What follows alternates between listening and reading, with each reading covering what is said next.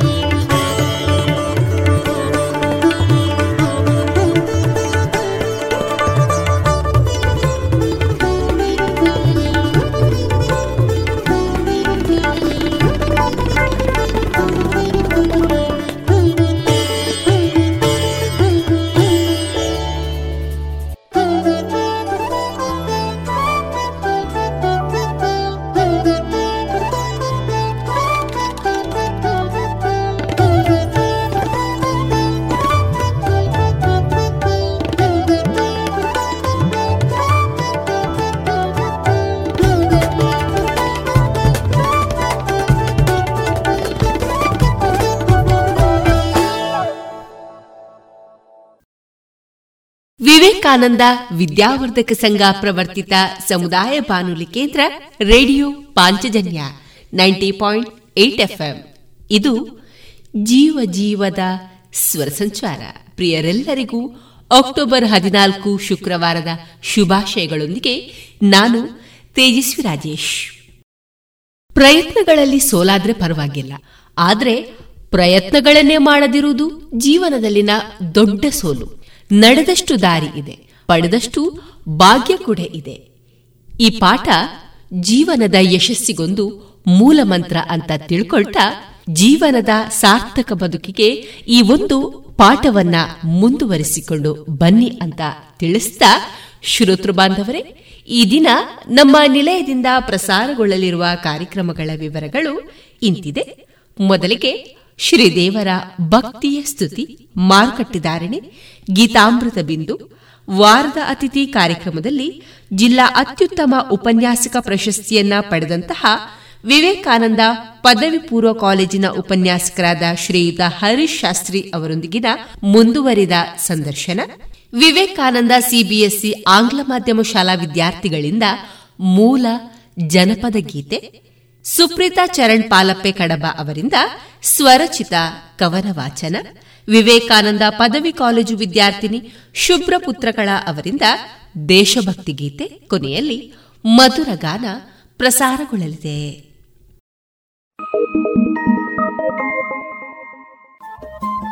Radio Panchajanya 90.8 FM ಸಮುದಾಯ ಬಾನುಲಿ ಕೇಂದ್ರ ಪುತ್ತೂರು. ಇದು ಜೀವ ಜೀವದ ಸ್ವರ ಸಂಚಾರ.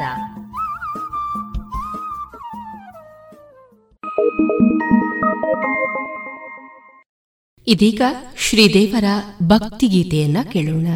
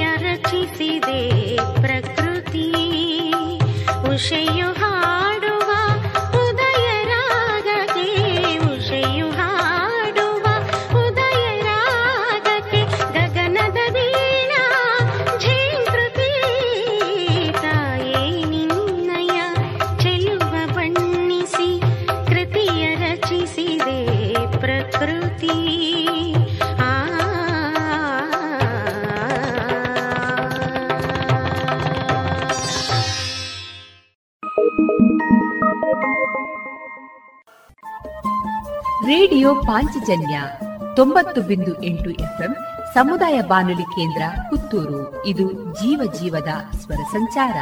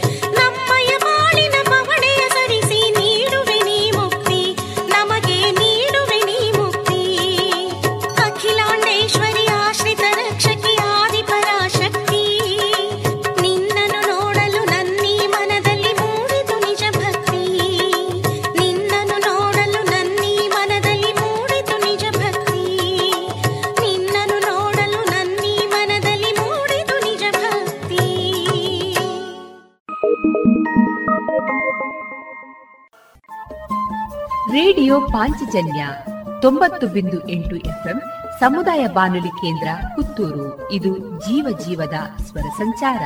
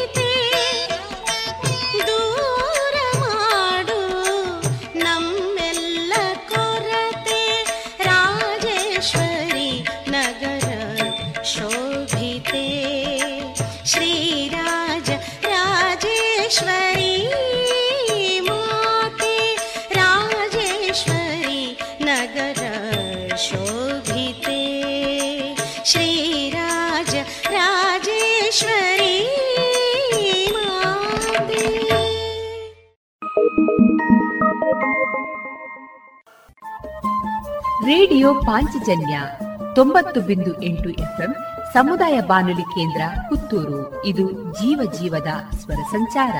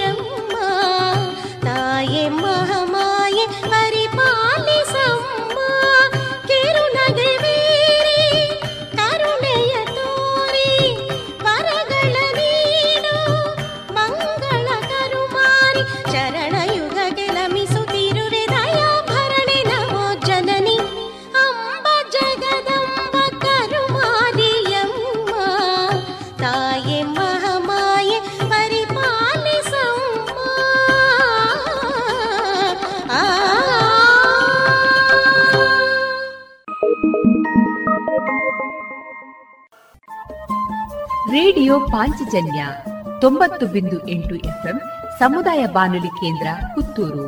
ಇದು ಜೀವ ಜೀವದ ಸ್ವರ ಸಂಚಾರ.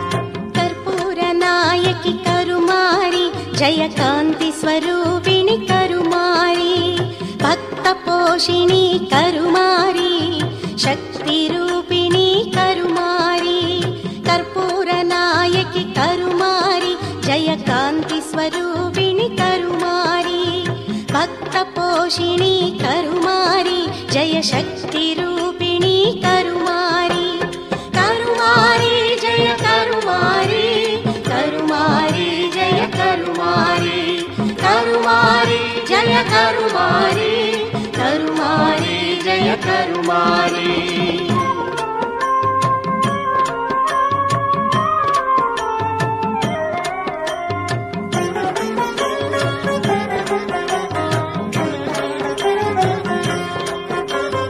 गजमुख जननी त्रिभुवन पोषिणी पतित पावनी करुमारी पन्नग भूषिणी असुर भयंकरी अमर शुभंकरी करुमारी गजमुख जननी त्रिभुवन पोषिणी पतित पावनी करुमारी पन्नग भूषिणी असुर भयंकरी अमर शुभंकरी करुमारी अभयदायिनी करुमारी शुभप्रदायिनी करुमारी अभयदायिनी करुमारी शुभप्रदायिनी करुमारी करुमारी जय करुमारी करुमारी जय करुमारी करुमारी जय करुमारी करुमारी जय करुमारी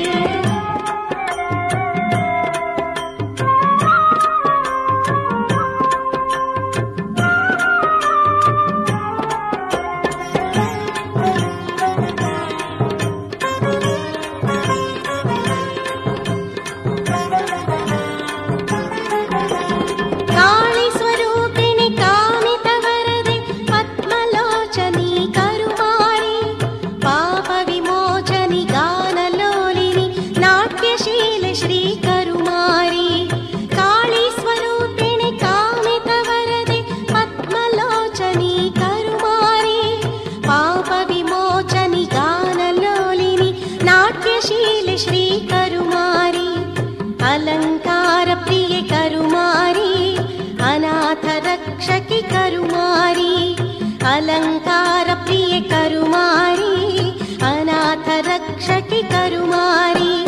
करुमारी जय करुमारी करुमारी जय करुमारी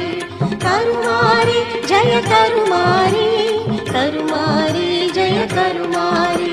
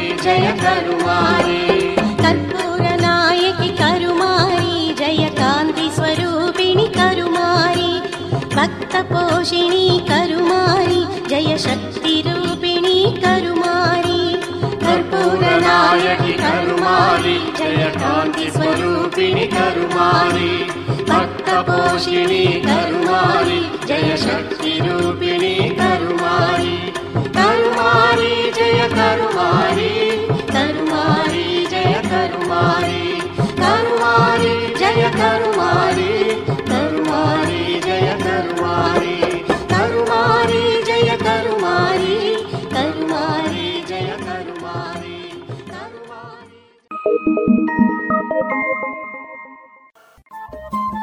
ರೇಡಿಯೋ ಪಾಂಚಜನ್ಯ 90.8 FM ಸಮುದಾಯ ಬಾನುಲಿ ಕೇಂದ್ರ ಪುತ್ತೂರು. ಇದು ಜೀವ ಜೀವದ ಸ್ವರ ಸಂಚಾರ.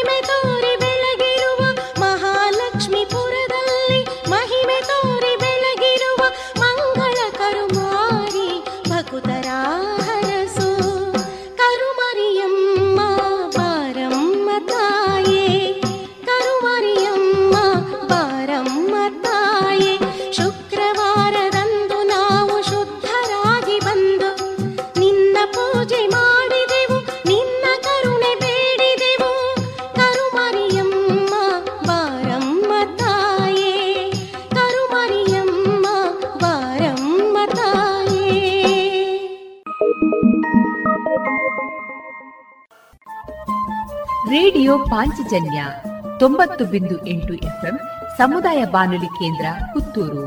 ಇದು ಜೀವ ಜೀವದ ಸ್ವರ ಸಂಚಾರ.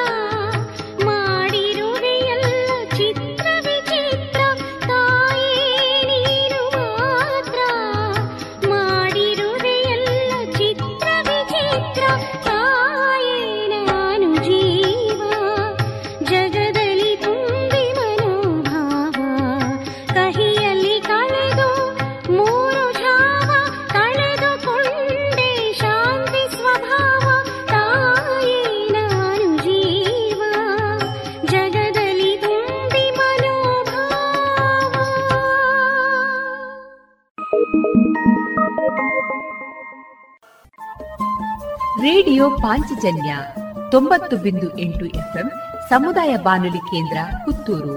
ಇದು ಜೀವ ಜೀವದ ಸ್ವರ ಸಂಚಾರ.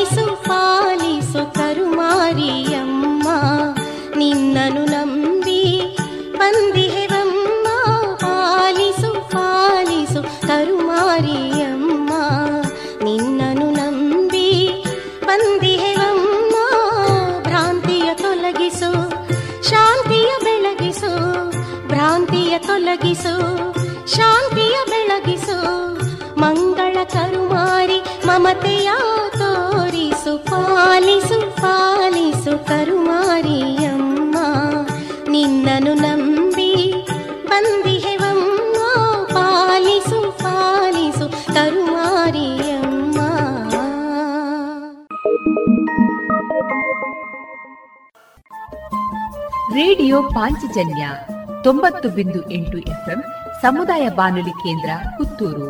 ಇದು ಜೀವ ಜೀವದ ಸ್ವರ ಸಂಚಾರ.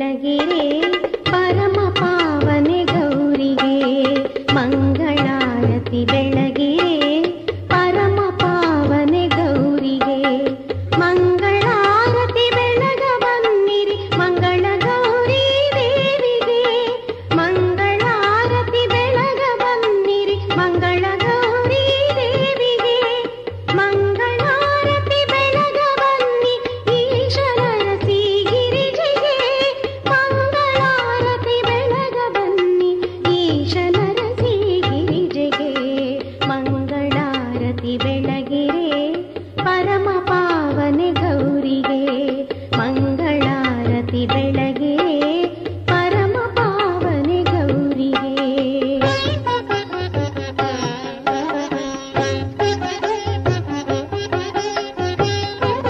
ಪಾವನೆ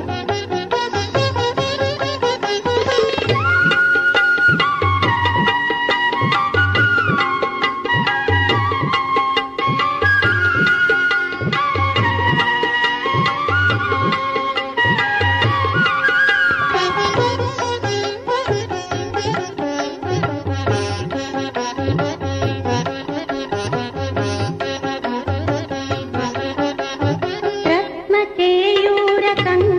ಧರಿಸಿ ಹುಲ್ಲ ಕುಸುಮಿತ ಸುಮಗಳನ್ನಿರಿಸಿ ರತ್ನಕೇಯೂರ ಕಂಕಣ ಧರಿಸಿ ಹುಲ್ಲ ಕುಸುಮಿತ ಸುಮಗಳನ್ನಿರಿಸಿ ಹೊಳೆವ ಪೀಠದಿ ಕುಳಿತ ದೇವಿಗೆ ನಗರಾಜ ಸುತೆ ಮಂಗಳ ಗೌರಿಗೆ ಹೊಳೆವ ಪೀಠದಿ ಕುಳಿತ ದೇವಿಗೆ ನಗರಾಜ ಸುತೆ ಮಂಗಳ ಗೌರಿಗೆ ನಗರಾಜ ಸುತೆ ಮಂಗಳ ಗೌರಿಗೆ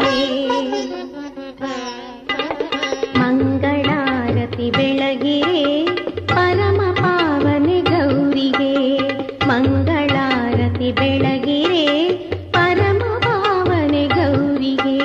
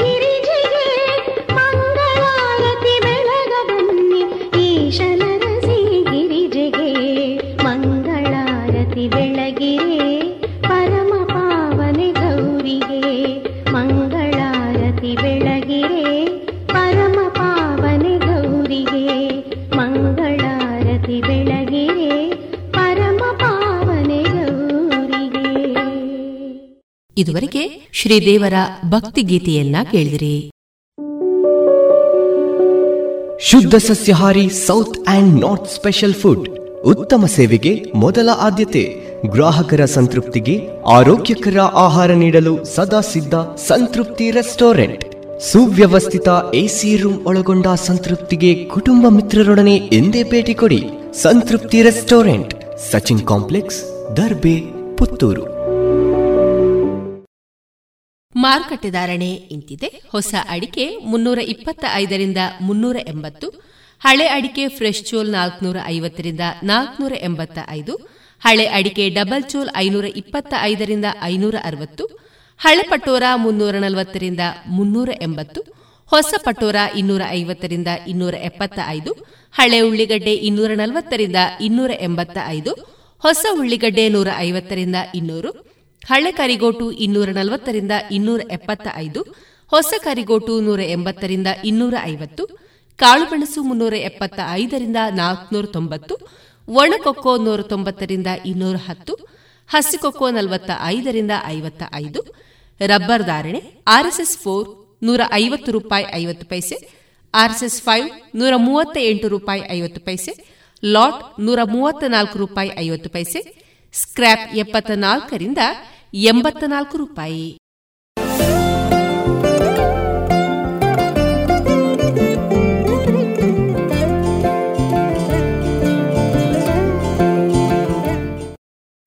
ಇನ್ನೀಗ ಇಸ್ಕಾನ್ ಶ್ರೀ ಶ್ರೀ ರಾಧಾ ಗೋವಿಂದ ಮಂದಿರ ಮಂಗಳೂರು ಇಲ್ಲಿನ ಸುಬುದ್ಧಿ ದಾಮೋದರ್ ದಾಸ್ ಅವರಿಂದ ಕೇಳಿ ಗೀತಾಮೃತ ಬಿಂದು. ಹರೇ ಕೃಷ್ಣ. ಭಗವದ್ಗೀತಾ ಅಧ್ಯಯನಕ್ಕೆ ಎಲ್ಲರಿಗೂ ಸ್ವಾಗತ. ಭಗವದ್ಗೀತೆಯ 5ನೇ ಅಧ್ಯಾಯವನ್ನು ಕರ್ಮಸನ್ಯಾಸ ಯೋಗ ಎಂದು ಕರೆಯುತ್ತಾರೆ. ಕರ್ಮಸನ್ಯಾಸ ಅಥವಾ ಕರ್ಮಯೋಗ, ಈ ಎರಡರಲ್ಲಿ ಯಾವುದು ಉತ್ತಮ ಎಂಬಂತಹ ಪ್ರಶ್ನೆಯು ನಮ್ಮೆಲ್ಲರಲ್ಲೂ ಮೂಡಬಹುದು. ವ್ಯಕ್ತಿಯು ಎಲ್ಲ ಕೆಲಸವನ್ನು ಬಿಟ್ಟು ಬಿಡುವುದು ಉತ್ತಮವೋ ಅಥವಾ ತನಗೆ ನಿಹಿತವಾಗಿರುವಂತಹ ಏನೆಲ್ಲ ಕೆಲಸಗಳಿವೆಯೋ ಅದನ್ನು ಕರ್ಮಯೋಗದ ರೀತಿಯಲ್ಲಿ, ಅಂದರೆ ಫಲವನ್ನು ಭಗವಂತನಿಗೆ ಅರ್ಪಿಸುತ್ತಾ ಆ ಕೆಲಸವನ್ನು ಮಾಡುವುದು, ಈ ಎರಡರಲ್ಲಿ ಯಾವುದು ಉತ್ತಮ ಎಂಬಂತಹ ಪ್ರಶ್ನೆಗೆ ಇಲ್ಲಿ ಭಗವಂತನು ಸ್ಪಷ್ಟವಾದಂತಹ ಉತ್ತರವನ್ನು ಕೊಡುತ್ತಿದ್ದಾನೆ.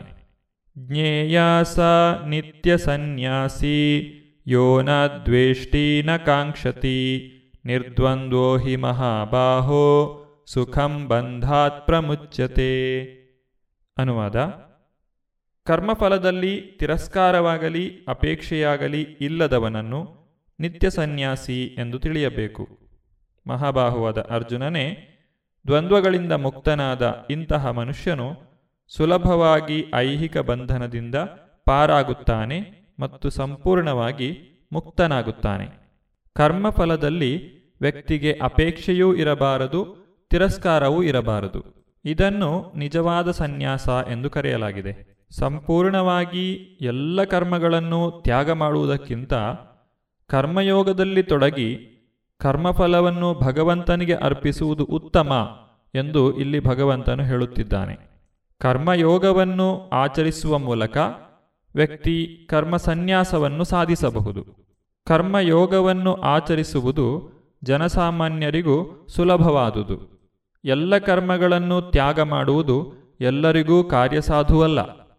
ಭಗವಂತನ ಜೊತೆಗೆ ತನಗಿರುವಂತಹ ಸಂಬಂಧವನ್ನು ತಿಳಿದು ವ್ಯಕ್ತಿಯು ಆ ರೀತಿಯಾಗಿ ಕೆಲಸವನ್ನು ಮಾಡಿದಾಗ ಅದನ್ನೇ ನಿಜವಾದ ಸನ್ಯಾಸ ಎಂದು ಇಲ್ಲಿ ಕರೆಯಲಾಗಿದೆ. ಆತನ ಮನಸ್ಸಿನಲ್ಲಿ ಯಾವುದೇ ದ್ವಂದ್ವಗಳು ಇರುವುದಿಲ್ಲ ಮತ್ತು ಅವನು ಏನು ಮಾಡಿದರೂ ಅದು ಕೃಷ್ಣನಿಗಾಗಿಯೇ ಆಗಿರುತ್ತದೆ. ಇಂತಹ ವ್ಯಕ್ತಿಗಳು ಈ ಐಹಿಕ ಪ್ರಪಂಚದಲ್ಲಿ ಇದ್ದರೂ ಸಹ ಮುಕ್ತರಾಗಿರುತ್ತಾರೆ. ಭಗವಂತನು ಈ ಕರ್ಮಯೋಗವನ್ನು ಸಾಂಖ್ಯಯೋಗಕ್ಕೆ ಹೋಲಿಸಿ ಈ ರೀತಿಯಾಗಿ ಹೇಳುತ್ತಿದ್ದಾನೆ. ಸಾಂಖ್ಯಯೋಗೌ ಪೃಥಕ್ ಬಾಲ ಪ್ರವದಂತಿನ ಪಂಡಿತ ಏಕಮಪ್ಯಾಸ್ಥಿತ ಸಮ್ಯಕ್ ಉಭಯೋರ್ವಿಂದತೆ ಫಲಂ. ಅನುವಾದ: ಭಕ್ತಿ ಸೇವೆಯು ಅಂದರೆ ಕರ್ಮಯೋಗ ಐಹಿಕ ಜಗತ್ತಿನ ವಿಶ್ಲೇಷಣಾತ್ಮಕ ಅಧ್ಯಯನ ಅಂದರೆ ಸಾಂಖ್ಯಯೋಗದಿಂದ ಭಿನ್ನವಾದದ್ದು ಎಂದು ಅಜ್ಞಾನಿಗಳು ಮಾತ್ರ ಹೇಳುತ್ತಾರೆ. ಇವೆರಡರಲ್ಲಿ ಯಾವುದನ್ನಾದರೂ ಮನಃಪೂರ್ವಕವಾಗಿ ಅನುಷ್ಠಾನ ಮಾಡಿದವನು ಎರಡು ಮಾರ್ಗಗಳ ಫಲವನ್ನು ಹೊಂದುತ್ತಾನೆ ಎಂದು ನಿಜವಾದ ವಿದ್ವಾಂಸರು ಹೇಳುತ್ತಾರೆ. ಐಹಿಕ ಜಗತ್ತಿನ ವಿಶ್ಲೇಷಣಾತ್ಮಕ ಅಧ್ಯಯನವನ್ನು ಸಾಂಖ್ಯ ಎಂದು ಕರೆಯುತ್ತಾರೆ. ನಾವು ಜೀವಿಸುತ್ತಿರುವಂತಹ ಈ ಪ್ರಪಂಚವು 5 ವಿಷಯಗಳಿಂದ ಮಾಡಲ್ಪಟ್ಟಿದೆ. ಇದನ್ನು ಪಂಚಮಹಾಭೂತಗಳು ಎಂದು ಕರೆಯುತ್ತಾರೆ. ಮಣ್ಣು, ನೀರು, ಗಾಳಿ, ಬೆಂಕಿ ಮತ್ತು ಆಕಾಶ. ಈ ಪಂಚಮಹಾಭೂತಗಳಿಗೆ 5 ವಿಷಯ ವಸ್ತುಗಳಿವೆ. ಅದನ್ನು ಶಬ್ದ, ಸ್ಪರ್ಶ, ರೂಪ, ರಸ ಮತ್ತು ಗಂಧ ಎಂದು ವಿಂಗಡಿಸಲಾಗಿದೆ. ಆಕಾಶದಲ್ಲಿ ಶಬ್ದ ತರಂಗಗಳು ಪ್ರವಹಿಸಬಲ್ಲವು, ಆದರೆ ಆಕಾಶಕ್ಕೆ ಸ್ಪರ್ಶ, ರೂಪ, ರಸ ಮತ್ತು ಗಂಧಗಳು ಇಲ್ಲ. ಗಾಳಿಯಲ್ಲಿ ಶಬ್ದ ಮತ್ತು ಸ್ಪರ್ಶ ಎರಡೂ ಕೂಡ ಇದೆ, ಆದರೆ ಅಲ್ಲಿ ರೂಪ, ರಸ ಮತ್ತು ಗಂಧಗಳು ಇರುವುದಿಲ್ಲ. ನಂತರ ಬರುವಂತಹ ಬೆಂಕಿಯಲ್ಲಿ ರೂಪದ ಗುಣ ಇದೆ, ಮತ್ತೆ ಹಿಂದಿನ ಗುಣಗಳಾದಂತಹ ಶಬ್ದ ಮತ್ತು ಸ್ಪರ್ಶಗಳೂ ಇವೆ. ಅಂದರೆ ಬೆಂಕಿಯು ಉರಿಯುವಾಗ ಅದು ನಮಗೆ ಕಾಣಿಸುತ್ತದೆ, ಅದಕ್ಕೆ ರೂಪವಿದೆ. ಬೆಂಕಿಯನ್ನು ಮುಟ್ಟಿದರೆ ಅದು ಸುಡುತ್ತದೆ, ಅಂದರೆ ಅದರಲ್ಲಿ ಸ್ಪರ್ಶಜ್ಞಾನವಿದೆ. ಬೆಂಕಿಯು ಉರಿಯುವಾಗ ಶಬ್ದವೂ ಉಂಟಾಗುತ್ತದೆ. ನೀರಿನ ಗುಣ ರುಚಿ. ನೀರಿನಲ್ಲಿ ಉಳಿದ ಅಂಶಗಳೂ ಇವೆ: ಶಬ್ದ, ಸ್ಪರ್ಶ, ರೂಪ ಮತ್ತು ರಸ. ಕೊನೆಯದಾಗಿ ಬರುವಂತಹ ಮಣ್ಣಿನಲ್ಲಿ ಈ 5 ಗುಣಗಳಿವೆ, ಅಂದರೆ ಶಬ್ದ, ಸ್ಪರ್ಶ, ರೂಪ, ರಸ ಮತ್ತು ಗಂಧ. ಈ ರೀತಿ ಈ ಪ್ರಪಂಚವನ್ನು ವಿಶ್ಲೇಷಣಾತ್ಮಕವಾಗಿ ನಾವು ಅಧ್ಯಯನವನ್ನು ಮಾಡಬಹುದು. ಪಂಚಮಹಾಭೂತಗಳಿಂದ ಬರುವಂತಹ ಈ 5 ವಿಷಯ ವಸ್ತುಗಳನ್ನು ಪಂಚತನ್ಮಾತ್ರೆ ಎಂದು ಕರೆಯುತ್ತಾರೆ. ಈ ಪಂಚತನ್ಮಾತ್ರೆಗಳನ್ನು ಸ್ವೀಕರಿಸಲು ನಮ್ಮಲ್ಲಿ 5 ಜ್ಞಾನೇಂದ್ರಿಯಗಳಿವೆ. ಅದನ್ನು ಕಣ್ಣು, ಕಿವಿ, ಮೂಗು, ನಾಲಗೆ ಮತ್ತು ಚರ್ಮ ಎಂದು ವಿಂಗಡಿಸಬಹುದು. ಅಂದರೆ ಈ ಭೌತಿಕ ಪ್ರಪಂಚದ ಸಂಪರ್ಕವನ್ನು ಒದಗಿಸಲು ನಮ್ಮ ಶರೀರದಲ್ಲಿ 5 ಇಂದ್ರಿಯಗಳಿವೆ. ಪಂಚಮಹಾಭೂತಗಳು, ಅವುಗಳಿಂದ ಬರುವಂತಹ ಪಂಚತನ್ಮಾತ್ರೆಗಳು ಮತ್ತು ನಮ್ಮಲ್ಲಿರುವಂತಹ ಪಂಚ ಜ್ಞಾನೇಂದ್ರಿಯಗಳು. ನಮ್ಮಲ್ಲಿ 5 ಕರ್ಮೇಂದ್ರಿಯಗಳೂ ಇವೆ. ಅವುಗಳೆಂದರೆ ವಾಕ್, ಪಾಣಿ, ಪಾದ, ಗುದ ಮತ್ತು ಉಪಸ್ಥ. ಇವೆಲ್ಲವೂ ಸೇರಿ ಒಟ್ಟು 20 ವಸ್ತುಗಳಾದವು. ಇವೆಲ್ಲವೂ ಕೂಡ ನಮ್ಮ ಸ್ಥೂಲ ಶರೀರಕ್ಕೆ ಸಂಬಂಧಿಸಿದ್ದು. ಇದನ್ನು ಬಿಟ್ಟು ನಮಗೊಂದು ಸೂಕ್ಷ್ಮ ಶರೀರವೂ ಇದೆ.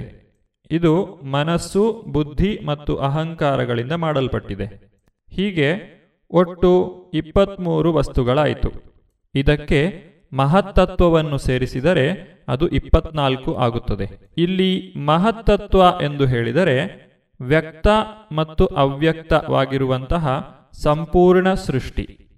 ಅಂದರೆ ನಮ್ಮ ಕಣ್ಣಿಗೆ ಕಾಣುವಂತಹ ಸೃಷ್ಟಿ ಮತ್ತು ನಮ್ಮ ಕಣ್ಣಿಗೆ ಕಾಣದಿರುವ, ಅಂದರೆ ಇನ್ನೂ ಸೃಷ್ಟಿಯಾಗದೇ ಇರುವಂತಹ ವಸ್ತು, ಇವೆಲ್ಲವೂ ಒಟ್ಟಿಗೆ ಸೇರಿ 24 ವಸ್ತುಗಳಾಗಿವೆ.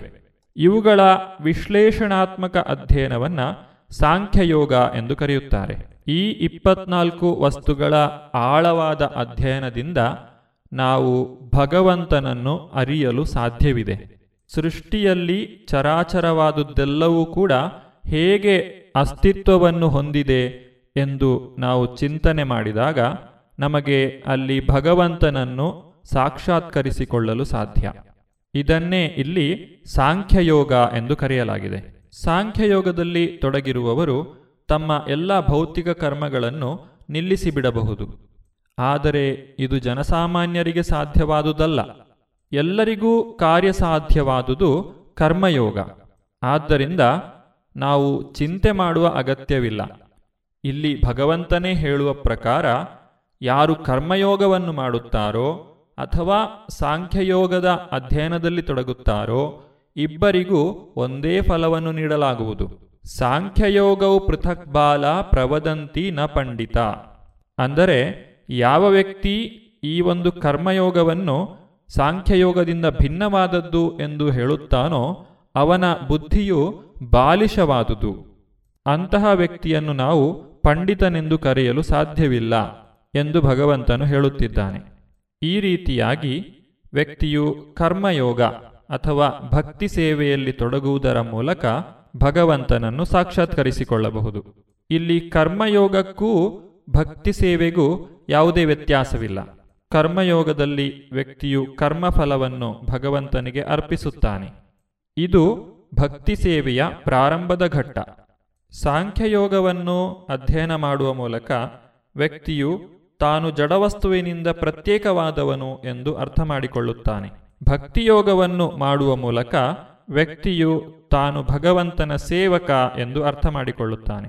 ಅಂದರೆ ಸಾಂಖ್ಯಯೋಗದ ಮೂಲಕ ತಾನೇನು ಅಲ್ಲ ಎಂಬುದನ್ನು ಅರ್ಥ ಮಾಡಿಕೊಂಡರೆ, ಭಕ್ತಿ ಸೇವೆಯ ಮೂಲಕ ತಾನು ಏನು ಅನ್ನುವುದನ್ನು ವ್ಯಕ್ತಿಯು ಅರ್ಥ ಮಾಡಿಕೊಳ್ಳಲು ಸಾಧ್ಯ. ಜಡವಸ್ತುವಿನಲ್ಲಿ ನಿರಾಸಕ್ತಿ ಮತ್ತು ಕೃಷ್ಣನಲ್ಲಿ ಆಸಕ್ತಿ ಇವೆರಡೂ ಕೂಡ ಒಂದೇ ಮಟ್ಟದಲ್ಲಿವೆ. ಒಬ್ಬ ವ್ಯಕ್ತಿಯು ತನ್ನೆಲ್ಲ ಕರ್ಮಗಳನ್ನು ತ್ಯಾಗ ಮಾಡುವುದರಿಂದಲೇ ಭಗವಂತನನ್ನು ಅರಿಯಲಾರ. ಆದರೆ ಯಾವ ವ್ಯಕ್ತಿಯು ಭಗವಂತನ ಸೇವೆಯನ್ನು ಮಾಡುತ್ತಾನೋ ಆತನು ಭಗವಂತನನ್ನು ಸಾಕ್ಷಾತ್ಕರಿಸಿಕೊಳ್ಳುತ್ತಾನೆ. ಅಂದರೆ ಸನ್ಯಾಸಕ್ಕಿಂತ ಕರ್ಮಯೋಗವು ಉತ್ತಮ ಎಂದು ಇಲ್ಲಿ ಅರ್ಥವಾಗುತ್ತದೆ. ಸನ್ಯಾಸಸ್ತು ಮಹಾಬಾಹೋ ದುಃಖಮಾಪ್ತುಮಯೋಗತಃ ಯೋಗಯುಕ್ತೋ ಮುನಿರ್ಬ್ರಹ್ಮ ನಚಿರೇಣಾಧಿಗಚ್ಚತಿ. ಅನುವಾದ: ಭಗವಂತನ ಭಕ್ತಿಪೂರ್ವಕ ಸೇವೆಯಲ್ಲಿ ತೊಡಗದೆ ಎಲ್ಲ ಬಗೆಯ ಕರ್ಮಗಳನ್ನು ತ್ಯಜಿಸಿದ ಮಾತ್ರಕ್ಕೆ ಮನುಷ್ಯನು ಸುಖಿಯಾಗಲಾರ. ಆದರೆ ಭಕ್ತಿ ಸೇವೆಯಲ್ಲಿ ನಿರತನಾದ ವಿಚಾರವಂತನು ಶೀಘ್ರವಾಗಿ ಪರಮಪ್ರಭುವನ್ನು ಪಡೆಯುತ್ತಾನೆ. ಒಬ್ಬ ವ್ಯಕ್ತಿಯು ಭಕ್ತಿಮಯ ಜೀವನಕ್ಕೆ ಬರುವುದೆಂದರೆ ಅವನು ಏನನ್ನೂ ತ್ಯಾಗ ಮಾಡಬೇಕಾಗಿಲ್ಲ. ಬದಲಾಗಿ ಭಗವಂತನನ್ನು ತನ್ನ ಜೀವನದಲ್ಲಿ ಸೇರಿಸಿಕೊಳ್ಳಬೇಕು, ಭಗವಂತನ ಸೇವೆಯನ್ನು ಪ್ರಾರಂಭಿಸಬೇಕು, ಭಕ್ತರ ಸಂಘವನ್ನು ಪಡೆಯಬೇಕು. ನಮ್ಮಲ್ಲಿರುವ ಎಲ್ಲ ಅನರ್ಥಗಳು ತಾವಾಗಿಯೇ ದೂರವಾಗುತ್ತವೆ. ಅದಕ್ಕಾಗಿ ನಾವು ಪ್ರತ್ಯೇಕ ಶ್ರಮ ಪಡುವ ಅಗತ್ಯವಿಲ್ಲ. ಮುಂದಿನ ಭಾಗದಲ್ಲಿ ಭಗವಾನ್ ಶ್ರೀಕೃಷ್ಣನು ಈ ರೀತಿಯಾದಂತಹ ಕರ್ಮಯೋಗವನ್ನು ಮಾಡುವ ವ್ಯಕ್ತಿ ಹೇಗೆ ತನ್ನ ಕರ್ಮಬಂಧನದಿಂದ ಬಿಡುಗಡೆಯಾಗುತ್ತಾನೆ ಎಂಬುದನ್ನು ವಿವರಿಸುತ್ತಾನೆ. ಇದನ್ನು ನಾವು ಮುಂದಿನ ಸಂಚಿಕೆಯಲ್ಲಿ ನೋಡೋಣ. ಧನ್ಯವಾದಗಳು. ಹರೇ ಕೃಷ್ಣ. ಇದುವರೆಗೆ ಇಸ್ಕಾನ್ ಶ್ರೀ ಶ್ರೀ ರಾಧಾ ಗೋವಿಂದ ಮಂದಿರ ಮಂಗಳೂರು ಇಲ್ಲಿನ ಸುಬುದ್ಧಿ ದಾಮೋದರ ದಾಸ್ ಅವರಿಂದ ಗೀತಾಮೃತ ಬಿಂದು ಆಲಿಸಿದಿರಿ.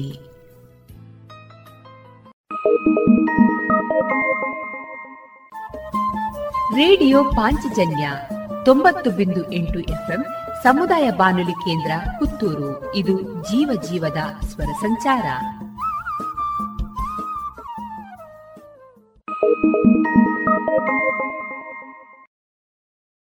ಇದೀಗ ವಾರದ ಅತಿಥಿ. ಈ ದಿನದ ವಿಶೇಷ ಕಾರ್ಯಕ್ರಮದಲ್ಲಿ ಜಿಲ್ಲಾ ಅತ್ಯುತ್ತಮ ಉಪನ್ಯಾಸಕ ಪ್ರಶಸ್ತಿಯನ್ನ ಪಡೆದಂತಹ ನೆಹರು ನಗರ ವಿವೇಕಾನಂದ ಪದವಿ ಪೂರ್ವ ಕಾಲೇಜಿನ ಉಪನ್ಯಾಸಕರಾದ ಶ್ರೀಯುತ ಹರೀಶ್ ಶಾಸ್ತ್ರಿ ಅವರೊಂದಿಗಿನ ಮುಂದುವರಿದ ಸಂದರ್ಶನವನ್ನ ಕೇಳೋಣ. ಇವರನ್ನ ಸಂದರ್ಶಿಸುವವರು ಅರುಣ್ ಕಿರಿ ಮಂಜೇಶ್ವರ ಸರ್. ಕೋವಿಡ್ ಸಂದರ್ಭದಲ್ಲಿ ಸರಿಸುಮಾರು ಒಂದು 2 ಸೆಮಿಸ್ಟರ್ನಷ್ಟು ಟೈಮ್ ಮಕ್ಕಳು ಮನೆಯಲ್ಲೇ ಇದ್ರು. ಅದಾದ ನಂತರ ಒಮ್ಮೆ ಕಾಲೇಜ್ ಶುರು ಆಗೋದು ಮತ್ತೆ ವಾಪಸ್ ಲಾಕ್ಡೌನ್, ಕಾಲೇಜು ಆಫ್ಲೈನ್ ಬರಬಹುದು ಮತ್ತೆ ವಾಪಸ್ ಲಾಕ್ಡೌನ್, ಈ ರೀತಿಯಾದಂಥ ಸಂದರ್ಭಗಳಿದ್ರಾದ್ವು. ಫುಲ್ ಫ್ಲೆಜ್ಡ್ ಆಗಿ ಮಕ್ಕಳು ಕಾಲೇಜಿಗೆ ಬರೋದಕ್ಕೆ ಶುರು ಆದ ನಂತರ ಅನೇಕ ಬದಲಾವಣೆಗಳನ್ನು ನೀವು ಗಮನಿಸಿದ್ದೀರಿ. ಒಳ್ಳೆ ಪ್ರಶ್ನೆ.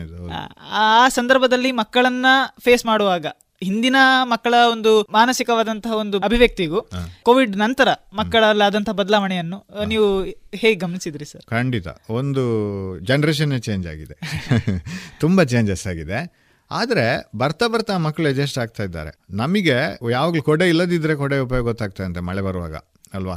ಅದೇ ಥರ ಈ ಶಾಲೆಯ ವಾತಾವರಣ, ಒಂದಷ್ಟು ಮಕ್ಕಳು ಒಂದೇ ಕಡೆ ಕೂತು ಪಾಠ ಕೇಳೋದು, ಬೇರೆ ಬೇರೆ ಜಾತಿಯವರು, ಬೇರೆ ಬೇರೆ ಆರ್ಥಿಕ ಸ್ತರದವರು, ಯಾವುದ್ಯಾವುದೋ ರೀತಿಯವರು, ಬೇರೆ ಬೇರೆ ಭಾಷೆ ಮಾತಾಡೋರು ಒಂದೇ ರೂಮಲ್ಲಿ ಕೂತು ಪಾಠ ಕೇಳ್ತಾರಲ್ಲ, ಅವರೊಂದು 6 ಗಂಟೆ 8 ಗಂಟೆ ಒಟ್ಟಿಗಿರ್ತಾರಲ್ಲ. ಅದರಷ್ಟು ಬೆಸ್ಟ್ ಎಜುಕೇಷನ್ ಯಾವುದಿಲ್ಲ. ನೀವು ಫಿಸಿಕ್ಸ್ ಹೇಳ್ಕೊಡಿ, ಇಕನಾಮಿಕ್ಸ್ ಹೇಳ್ಕೊಡಿ, ಇಂಗ್ಲೀಷ್ ಹೇಳ್ಕೊಡಿ, ಅದು ಬೇರೆ.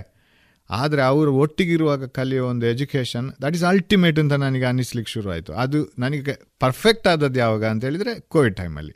ಅದು ಇಲ್ಲದೇ ಇದ್ದರೆ ಏನಾಗ್ತದೆ ಅಂತ ಹೇಳೋದು ನಮಗೆ ಕಂಪ್ಲೀಟ್ ಅರ್ಥ ಆಗಲಿಕ್ಕೆ ಶುರು ಆಯಿತು. ಯಾಕೆಂದರೆ ಈ ಮಕ್ಕಳು ಮನೆಯಲ್ಲಿ ಹೇಳೋದು ಕೇಳೋದಿಲ್ಲ, ಅವರಿಗೂ ಒಂಥರ ಮಾನಸಿಕ ಪ್ರೆಷರ್. ಒಂದೇ ಥರ ಮನೆಯಲ್ಲೇ ಕೂತ್ಕೊಳ್ಬೇಕು, ಅದೇ ಕ್ಯಾರೆಕ್ಟರ್ಸನ್ನು ನೋಡಬೇಕು ಅಪ್ಪ ಮತ್ತು ಅಮ್ಮ, ಪ್ಲಸ್ ಅದು ಹೇಳೋದು ಒಂದೇ ಓದು ಓದು ಓದು ಅಂತ. ಅದು ಬೇರೆ, ಅದು ಬಿಟ್ಟರೆ ಬೇರೆ ಯಾವುದು ಅದಕ್ಕೆ ಮಾತ್ರ ರೋಬೋಟ್ನಾಗೆ ಆಯಿತು ಇವರಿಗೆ ಜೀವನ. ಯಾರೂ ಇಲ್ಲ. ಅವರು ನಮ್ಮ ವೀಡಿಯೋ ನೋಡುವಾಗ ಅಟ್ಲೀಸ್ಟ್, ಮತ್ತು ನಾವು ಕೆಲವು ಆನ್ಲೈನ್ ಕ್ಲಾಸ್ ಮಾಡುವಾಗೆಲ್ಲ ಮಾತಾಡೋದು ತಮಾಷೆ ಮಾಡೋದು ಮಾಡ್ತಾಯಿದ್ವಿ, ಅಟ್ಲೀಸ್ಟ್ ಅದು ಸ್ವಲ್ಪ ಆದ್ರೂ ಇದು ಮಾಡಿದೆ. ಬಟ್ ಈ ಫ್ರೆಂಡ್ಸ್ ಜೊತೆಗೆ ಒಡನಾಡ್ತಾ ಇರುವಂಥ ಅನುಭವ ಉಂಟಲ್ಲ, ಅದು ಕಂಪ್ಲೀಟ್ ಅವರಿಗೆ ಸಿಗಲಿಲ್ಲ 1.5 ವರ್ಷ. ಅದಕ್ಕೆ ಸ್ಕೂಲಿಗೆ ಬಂದ ಮೇಲೆ ಗೊತ್ತಾಗ್ಲಿಕ್ಕೆ ಶುರು ಆಯ್ತು ನಮಗೆ. ಅವರಿಗೆ ಟೀಚರ್ಸ್ ಹತ್ರ ಬಂದು ಮಾತಾಡೋದು ಹೇಗೆ ಅಂತ ಗೊತ್ತಿಲ್ಲ, ಡಿಪಾರ್ಟ್ಮೆಂಟಲ್ಲಿ ನಿಂತ್ಕೊಳ್ಬೇಕು ಹೇಗೆ ಅಂತ ಗೊತ್ತಿಲ್ಲ, ಕ್ಲಾಸಲ್ಲಿ ಹೇಗಿರಬೇಕು ಅಂತ ಗೊತ್ತಿಲ್ಲ. ಒಂದು ದಿನ ರಜೆ ಹಾಕಿದರೆ ನಾನು ಹೇಗಿರಬೇಕು ಮರು ದಿವಸ ಅದನ್ನು ಟೀಚರ್ಸಿಗೆ ಬಂದು ಹೇಳಬೇಕು, ಅಥವಾ ನೋಟ್ಸ್ ಕಂಪ್ಲೀಟ್ ಮಾಡಿಕೊಳ್ಬೇಕು, ಇದೆಲ್ಲ ಮಿಸ್ ಆಗಲಿಕ್ಕೆ ಶುರು ಆಯಿತು. ಒಂದು ಅನಾಗರಿಕರಾಗಿ ನಮಗೆ ಕಾಡು ಮನುಷ್ಯರಾಗಿ ಕಾಣಲಿಕ್ಕೆ ಶುರು ಮಾಡಿದ್ರಿ ಈ ಮಕ್ಕಳೆಲ್ಲ. ಇದು ಯಾಕೆ ಇವರು ಹೀಗೆ ಮಾಡ್ತಾರೆ ಅಂತ ಬರ್ತಾ ಬರ್ತಾ ನಮ್ಗೆ ಗೊತ್ತಾಯ್ತು ಇದೊಂದು ಲಿಂಕ್ ತಪ್ಪಿದೆ ಅಂಥೇಳಿ. ಸೊ ಈಗ ಆಲ್ಮೋಸ್ಟ್ ಈ ವರ್ಷದ ಅಕಾಡೆಮಿಕ್ ಇಯರ್ ಆಲ್ಮೋಸ್ಟ್ ಸಿಗ್ತಾ ಇದೆ, ಈಗ ಟ್ರ್ಯಾಕಿಗೆ ಬರ್ತಾ ಇದ್ದಾರೆ.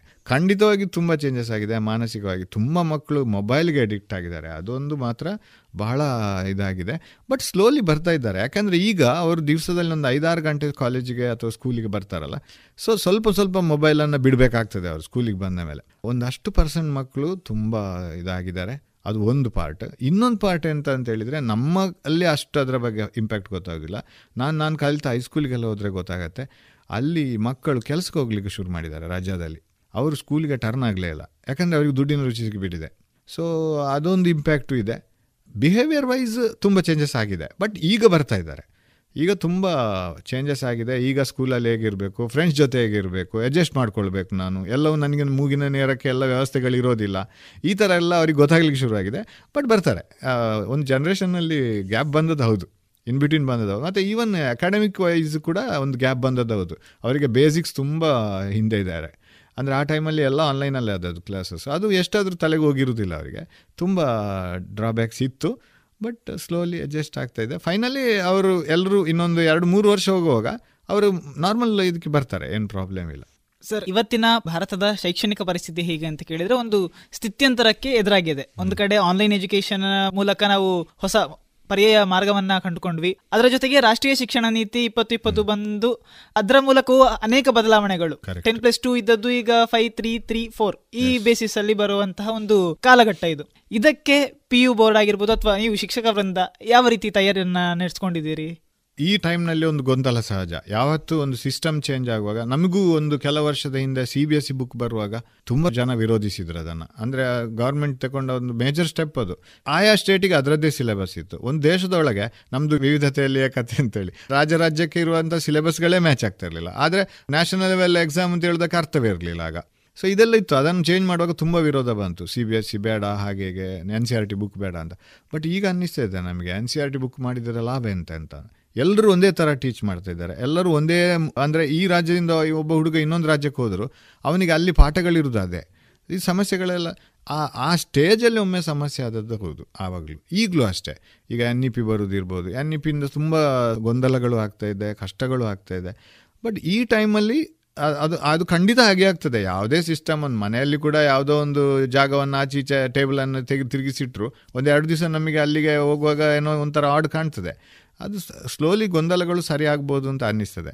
ಆಮೇಲೆ ಎಜುಕೇಷನ್ ಸಿಸ್ಟಮ್ ಅಂತ ನಾವೇನು ಹೇಳ್ತೀವಿ, ಈಗ ಪಾಠಗಳು ಸಿಲೆಬಸ್ ಎಲ್ಲ ನಾನು ಆಗ ಮಾತಾಡಿದಾಗ ಅದು ಬೇಕು. ಒಬ್ಬ ಮನುಷ್ಯನಿಗೆ ಒಂದಷ್ಟು ಜಂಕ್ ಆಫ್ ನಾಲೆಜ್ ಅಂತ ಉಂಟಲ್ಲ, ಒಂದು ಇನ್ಫಾರ್ಮೇಷನ್ ಅಷ್ಟು ತಲೆ ಒಳಗೆ ಅದು ಬೇಕು. ಮತ್ತು ಅವನ ನಾಲೆಜ್, ಅವ ಅದನ್ನು ಅಭಿವ್ಯಕ್ತಿ ಪಡಿಸುವಂಥ ರೀತಿ ಅದೆಲ್ಲ ಅವನಿಗೆ ಬಿಟ್ಟದ್ದು, ಅವ ಮತ್ತು ಅದನ್ನು ಜೀವನದಲ್ಲಿ ಅಳವಡಿಸಿಕೊಳ್ಳುವ ರೀತಿ. ಹಾಗಾಗಿ ಈಗ ಸಿಲೆಬಸ್ ಹೀಗಾಯಿತು, ನಾವು ಅದನ್ನು ಕಲೀಲೇ ಇಲ್ಲ, ಇದೊಂದು ಸಿಲೆಬಸ್ ನಮಗಿರಲೇ ಇಲ್ಲ, ನಾವು ಆ ಜಂಕ್ಷನಲ್ಲಿ ಬಂದ ಕಾರಣ ನಮಗೆ ಆಚೆ NEP ಅಲ್ಲ, ಈಚೆ ಓಲ್ಡ್ ಸಿಸ್ಟಮ್ ಅಲ್ಲ, ನಾವು ಸಿಕ್ಕಿಬಿದ್ದೆವು. ಇದೆಲ್ಲ ಸುಮ್ಮನೆ ಅಂತ ಅನ್ನಿಸ್ತದೆ ನನಗೆ. ಯಾಕೆಂದರೆ ನಾವು ಕೂಡ ಅಷ್ಟೇ, ನಾವು ಓದಿದ್ದು ಪರೀಕ್ಷೆಗೆ ಬೇಕಾಗಿ ಸ್ಟೂಡೆಂಟ್ ಆಗಿರುವಾಗ, ನಾವು ನಿಜವಾಗಿ ಓದಲಿಕ್ಕೆ ಶುರು ಮಾಡಿದ್ದು ಲೆಕ್ಚರರ್ ಆದಮೇಲೆ. ಪ್ರತಿಯೊಬ್ಬನೂ ಅಷ್ಟೇ. ಈಗ ಇಂಜಿನಿಯರಿಂಗ್ ಅಥವಾ ಬೇರೆ ನೀವು ಕೋರ್ಸಸ್ ತಗೊಂಡು ಹೋದರೆ ಅವರು ಕಲ್ತದೇನೋ ಅದೊಂದಷ್ಟು ಅವರನ್ನು ಬೆಳವಣಿಗೆ ಮಾಡಿಬಿಡ್ತದೆ ವಿನಃ, ಅವ್ರ ಕೆಲಸಕ್ಕೆ ಹೋದ್ಮೇಲೆ ಅವರಲ್ಲಿ ಬೇರೆ ಕಲಿತಾರೆ ಕೆಲಸಕ್ಕೆ ಬೇಕಾದ್ದು. ಅಲ್ಲಿ ಅವರು ಹಿಂದೆ ಕಲಿತಂಥ ಅನುಭವ ಬರುವುದಲ್ಲದೆ ಅದೇ ಜಂಕ್ ಆಫ್ ನಾಲೆಜ್ ಉಪಯೋಗಕ್ಕೆ ಬರೋದಿಲ್ಲ. ಅಲ್ಲಿ ಅವರು ಅದಕ್ಕೆ ಬೇಕಾದಂಥ ಟ್ಯಾಲೆಂಟ್ ಬೇರೆ ಇರ್ತದೆ, ಅದನ್ನು ಅವರು ಕಲಿತು ಮಾಡ್ತಾ ಹೋಗ್ತಾರೆ.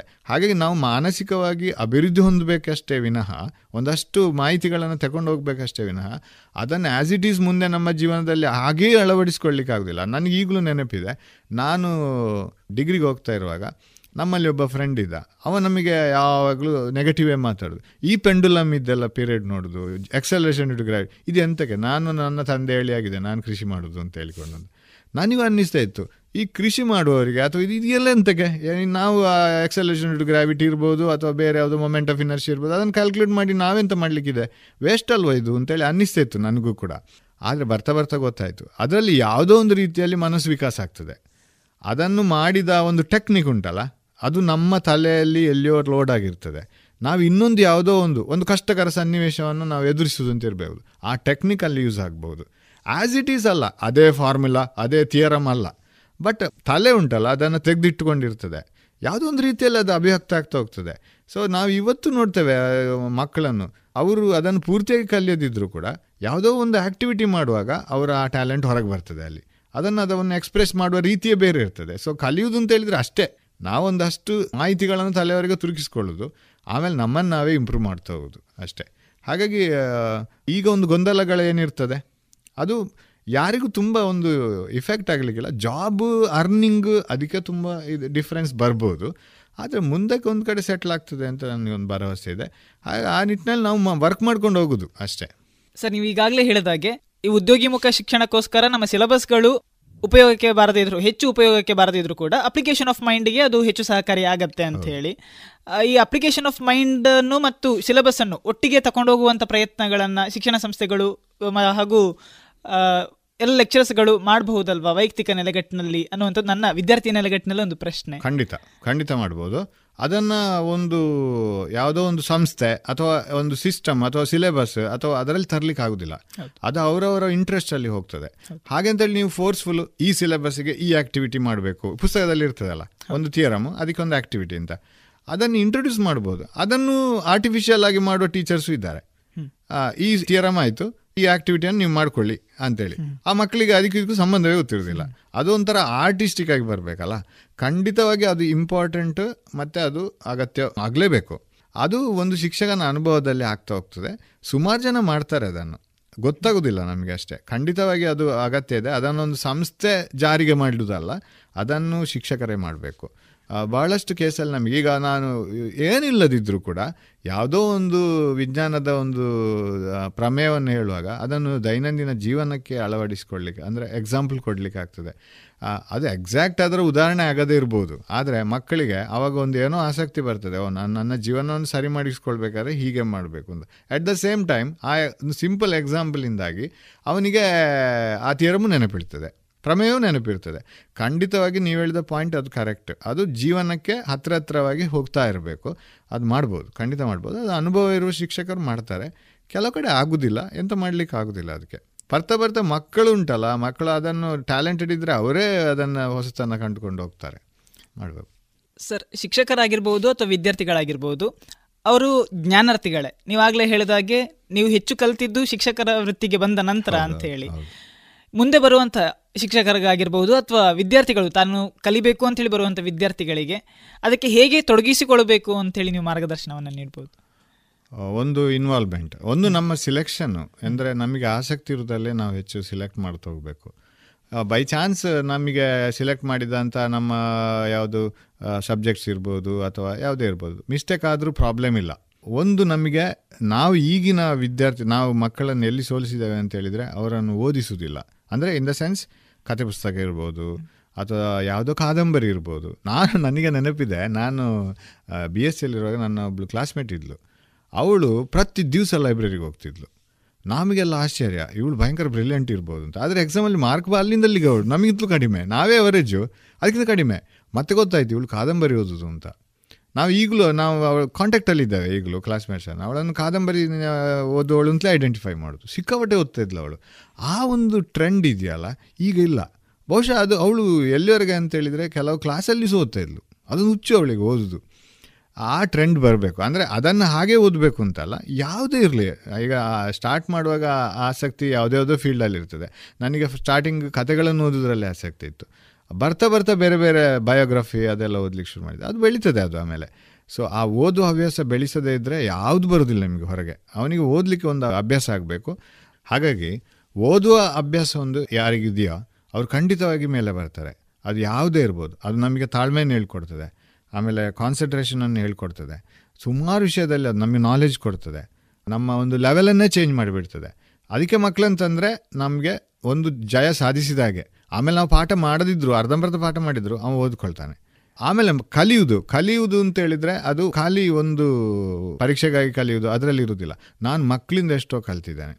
ಆಮೇಲೆ ಟೀಚರ್ ಅಂತ ಹೇಳುವಂಥದ್ದು, ಈಗ ನಾವು ಮಕ್ಕಳೆದುರು ಹೋಗಿ ನಿಂತರೆ, ನನಗೆ ತುಂಬ ಇನ್ಫ್ಲುಯೆನ್ಸ್ ಮಾಡಿದ ಇನ್ನೊಬ್ಬರು ಟೀಚರ್ ಇದ್ದಾರೆ ಹೊರಗಿನವರದಲ್ಲಿ, ಸೂರ್ಯನಾರಾಯಣ ಸರ್ ಅಂತ. ಇನ್ನೊಬ್ಬರು ಸೂರ್ಯನಾರಾಯಣ ಸರ್ ಅಂತ ಇಂಗ್ಲೀಷ್ ಟೀಚರ್ ಅವರು. ಅವರು ಈಗ ರಿಟೈರ್ ಆಗಿದ್ದಾರೆ, ನಮ್ಮ ಜೂನಿಯರ್ ಕಾಲೇಜಲ್ಲಿದ್ದರು. ನನ್ನ ನೇರ ಟೀಚರ್ ಅಲ್ಲ ಅವರು, ಆದರೆ ಅವರು ಒಂದು ಕಡೆ ಮಾತಾಡ್ತಾ ಹೇಳಿದರು, ಎಜುಕೇಷನ್ ಅಂದರೆ ಏನು, ಕ್ಲಾಸಲ್ಲಿ ಪಾಠ ಮಾಡೋದು ಅಂದರೆ ಏನು, ನೀವು ಮಕ್ಕಳಿಗೆ ಇನ್ಫ್ಲುಯೆನ್ಸ್ ಆಗೋದಂದರೆ ಏನು, ನೀವು ಹೋಗಿ ನಿಂತ್ಕೊಳ್ಳೋದು, ನೀವು ಪಾಠ ಮಾಡುವ ರೀತಿ, ನೀವು ನಿಮ್ಮ ಟೇಬಲನ್ನು ಶುಚಿಯಾಗಿಟ್ಟುಕೊಳ್ಳುವ ರೀತಿ, ನೀವು ಪೇಪರ್ ತಿತ್ತೇನೆ ಅಂತ ಹೇಳ್ಕೊಂಡು ಅದನ್ನು 10 ದಿವಸ ನಂತರ ಕೊಡುವ ರೀತಿ, ಇದು ಎಲ್ಲವೂ ಇನ್ಫ್ಲುಯೆನ್ಸ್ ಆಗ್ತದೆ ಮಕ್ಕಳಿಗೆ. ಅವರೊಂದು ಮಾತು ಹೇಳಿದರು, ಮಕ್ಕಳು ಬುದ್ಧಿವಂತರಲ್ಲದಿದ್ದರೂ ಕೂಡ ಟೀಚರ್ ಎಷ್ಟು ಬುದ್ಧಿವಂತರು ಅಂತ ಅಳತೆ ಮಾಡೋದ್ರಲ್ಲಿ ಮಕ್ಕಳು ತುಂಬ ಬುದ್ಧಿವಂತರು ಇರ್ತಾರೆ ಅಂತ. ಅದು ನಿಜವೂ ಕೂಡ. ನನಗೆ ನಾಲೆಜ್ ಎಷ್ಟಿದೆ ಅಂತೇಳಿ ಮಕ್ಕಳು ನನಗೆ ಮಾರ್ಕ್ ಕೊಡ್ತಾರೆ, ಅವರಿಗೆ ನಾಲೆಜ್ ಇಲ್ಲದಿದ್ದರು ಮಕ್ಕಳಿಗೂ. ಅದು ತುಂಬ ಅವರು ಜಡ್ಜ್ ಮಾಡ್ತಿದೆ. ಸೊ ನಮ್ಮ ನಿಲುವು, ಕ್ಲಾಸಲ್ಲಿ ನಾವು ನಡ್ಕೊಳ್ಳುವ ರೀತಿ, ನಾವು ಹೇಳಿದ್ದಕ್ಕೆ ಎಷ್ಟು ಬದ್ಧರಾಗಿರ್ತೇವೆ, ಸೊ ಇಂಥದ್ದೆಲ್ಲ ಅವರು ಕಲಿತಾ ಹೋಗ್ತಾರೆ. ಅದರಲ್ಲಿ ನಾವು ತುಂಬ ಇನ್ಫ್ಲುಯೆನ್ಸ್ ಮಾಡ್ಬೋದು. ಈಗ ನಿಮ್ಮ ಪ್ರಶ್ನೆಗೆ ಉತ್ತರ ಹೇಳೋದಾದರೆ, ನಾನೇ ಎಷ್ಟೋ ಕಲ್ತಿದ್ದೇನೆ ಮಕ್ಕಳಿಂದ. ಯಾಕಂದರೆ ಮಕ್ಕಳು ಮಾಡುವ ರೀತಿ, ಅವರು ಉತ್ತರ ಕೊಡೋ ರೀತಿ, ಕೆಲವರು ಇರ್ತಾರೆ ಅವ್ರಿಗೆ ತಲೆಗೆ ಹೋಗೋದಿಲ್ಲ, ಎಂತ ಮಾಡಿದ್ರು ಅವರು ರಾಂಗ್ ಪ್ಲೇಸ್ಡ್ ಆಗಿರ್ತಾರೆ. ಸೈನ್ಸಲ್ಲಿ ನಾನು ಸೈನ್ಸ್ ಟೀಚರು, ಅವರಿಗೆ ತಲೆಗೆ ಹೋಗೋದಿಲ್ಲ ಎಂತ ಮಾಡಿದರು, ಆದರೆ ಅವ್ರು ನಡ್ಕೊಳ್ಳೋ ರೀತಿ ಉಂಟಲ್ಲ, ನಮಗೊಂದು ಪಾಠ ಆಗಿರ್ತದೆ. ತಲೆಗೆ ಹೋಗೋದಿದ್ರು ರೆಗ್ಯುಲರ್ ಆಗಿ ಡಿಪಾರ್ಟ್ಮೆಂಟಿಗೆ ಬರೋದು, ಸರ್ ನನಗಿದು ಅರ್ಥ ಆಗಲಿಲ್ಲ ಕೇಳೋದು, ಹೇಳಿದ ಕೆಲಸ ಕರೆಕ್ಟಾಗಿ ಮಾಡೋದು. ನನಗೆ ಈಗಲೂ ನೆನಪಿದ ಒಬ್ಬ ಸ್ಟೂಡೆಂಟ್ ಇದ್ದ, ಅವನು ದಡ್ಡ ಅಂದರೆ ದಡ್ಡ, ಅವ್ನಿಗೆ ಏನು ತಲೆಗೆ ಹೋಗೋದಿಲ್ಲ, ಬಟ್ ಹೇಳಿದ್ದನ್ನು ಪಕ್ಕಾ ಮಾಡ್ತಾಯಿದ್ದ. ನೋಡಿ ಮಾರೆ ಇದು ಇಂಪಾರ್ಟೆಂಟ್, ಇದನ್ನಿರೋದು ಪಕ್ಕ, ಅದನ್ನು ಎಂತಂತ ಅವನಿಗೆ ಗೊತ್ತಿಲ್ಲ, ಬಟ್ ಬರಿತಾನೆ ಅವ, ಅರ್ಧಂಬರ್ಧ ಬರಿತಾನೆ ಅವ. ಹಾಗೆ ಓದಿ ಪಾಸಾಗಿ ಆಮೇಲೆ PhD ಮಾಡಿದ್ದಾನೆ ಈಗ ಅವನು.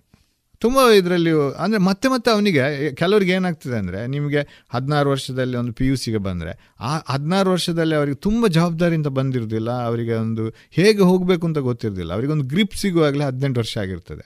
ಸೊ ಆ ಒಂದು ಸಮಯದಲ್ಲೇ ನಿಮ್ಮ PUC ಒತ್ತಡ ಅಂತೆಲ್ಲ ಬಂದರೆ ಅವರು ಇದು ತರಗೆಲೆಯಾಗೆ ಅವ್ರು ಹಾರಿ ಹೋಗಿರ್ತಾರೆ.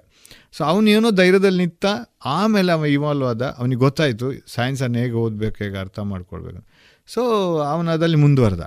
ಸೊ ಹಾಗಾಗಿ ಕಲಿಕೆ ಅಂತ ಹೇಳುವಂಥದ್ದು ಉಂಟಲ್ಲ, ಅದು ವಿದ್ಯಾರ್ಥಿಗಳಿಗಾಗಲಿ ಟೀಚರ್ಸಿಗಾಗಲಿ ಅದೊಂದು ಕೊಡುಕೊಳ್ಳುವಿಕೆಯ ಕ್ರಮ.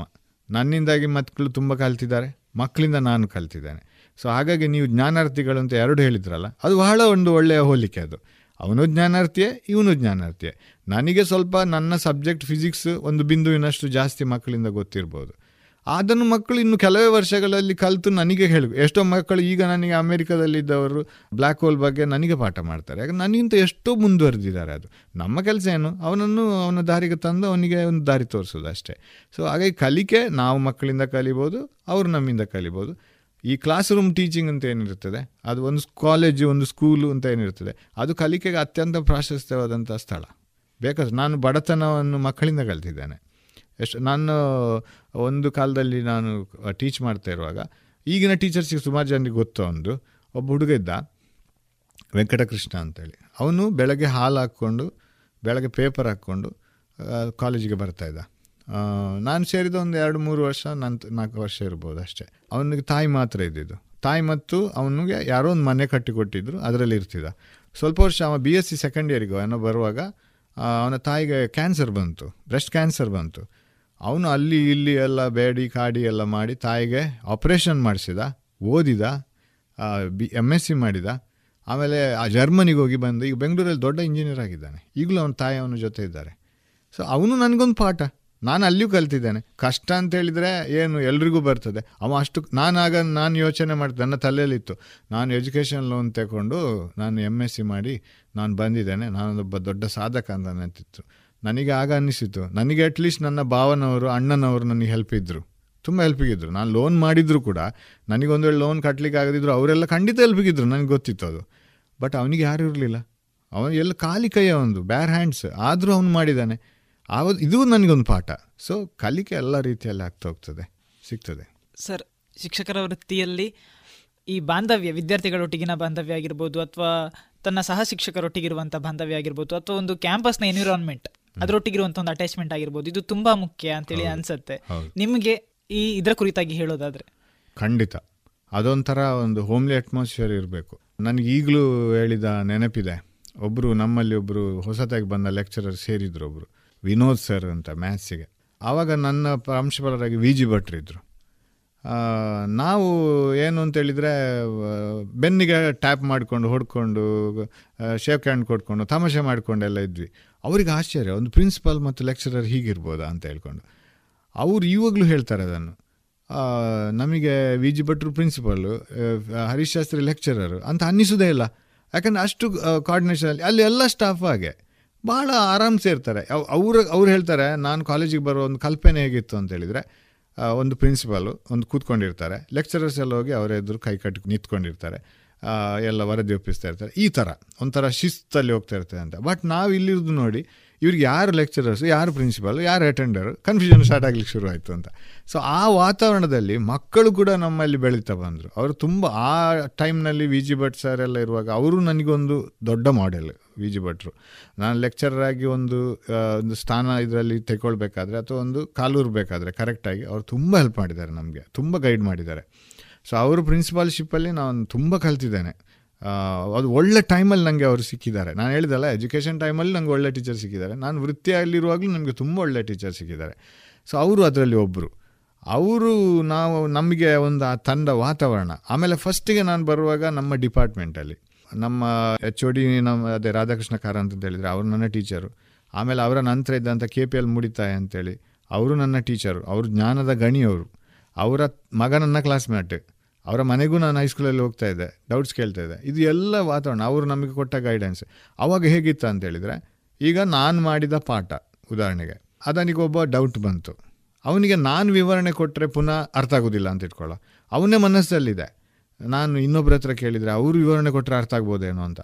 ಹಾಗಾಗಿ ನಮ್ಮಲ್ಲಿ ಡಿಪಾರ್ಟ್ಮೆಂಟಲ್ಲಿ ಮುಕ್ತ ವಾತಾವರಣ. ಅಲ್ಲಿ ನಾನು ಮಾಡಿದ ಪಾಠವನ್ನು ಡೌಟನ್ನು ಇನ್ನೊಬ್ಬರ ಹತ್ರ ಕೇಳ್ಬೋದು, ಅವ್ರು ಮಾಡಿದ ಪಾಠದ ಡೌಟನ್ನು ಒಬ್ಬ ವಿದ್ಯಾರ್ಥಿ ನನ್ನಲ್ಲಿ ಕೇಳ್ಬೋದು. ಅದರಲ್ಲೆಲ್ಲ ಯಾವುದೇ ಪ್ರಶ್ನೆ ಇಲ್ಲ.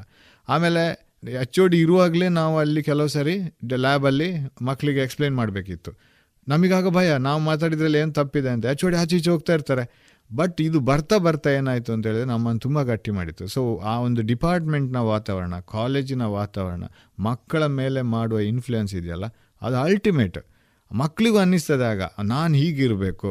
ನಾವು ಕೆಲವು ಸರಿ ನಾವು ಹಿಂದೆ ಎಲ್ಲ ಎಷ್ಟು ಗಮ್ಮತ್ತಲ್ಲಿ ಇರ್ತಿದ್ದೇವೆ ಅಂತೇಳಿದರೆ ಮಕ್ಕಳಿಗೆ ಹೊಟ್ಟೆಗೆ ಹೆಚ್ಚಾಗ್ತಿತ್ತು.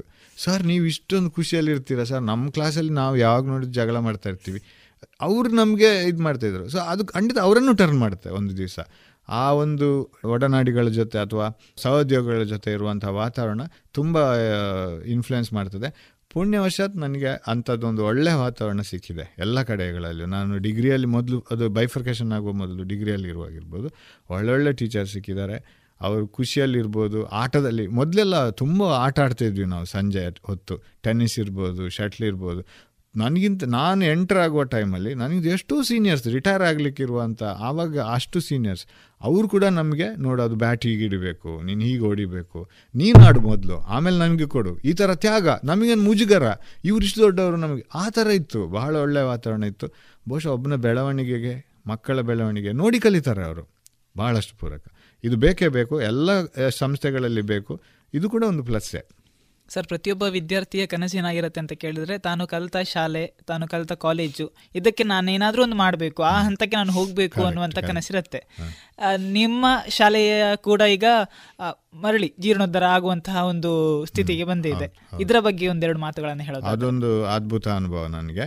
ಯಾಕಂದರೆ ಅದು ಕೂಡ ನಾನು ಇದನ್ನು ಮಾಡಲಿಕ್ಕೆ ಹೋಗಬೇಕು ಅಂತ ಹೇಳುವ ರೀತಿಯಲ್ಲಿ ಬರಲಿಲ್ಲ, ಅದು ಒಂದು ಫ್ಲೋದಲ್ಲಿ ಬಂತು. ಅಲ್ಲಿ ಒಬ್ಬರು ಟೀಚರ್ ಇದ್ದಾರೆ, ಗೀತಾ ಮಣಿ ಅಂತೇಳಿ, ಅವರು ನಮಗೆ ಪಿ ಟಿ ಟೀಚರ್ ಆಗಿದ್ದರು.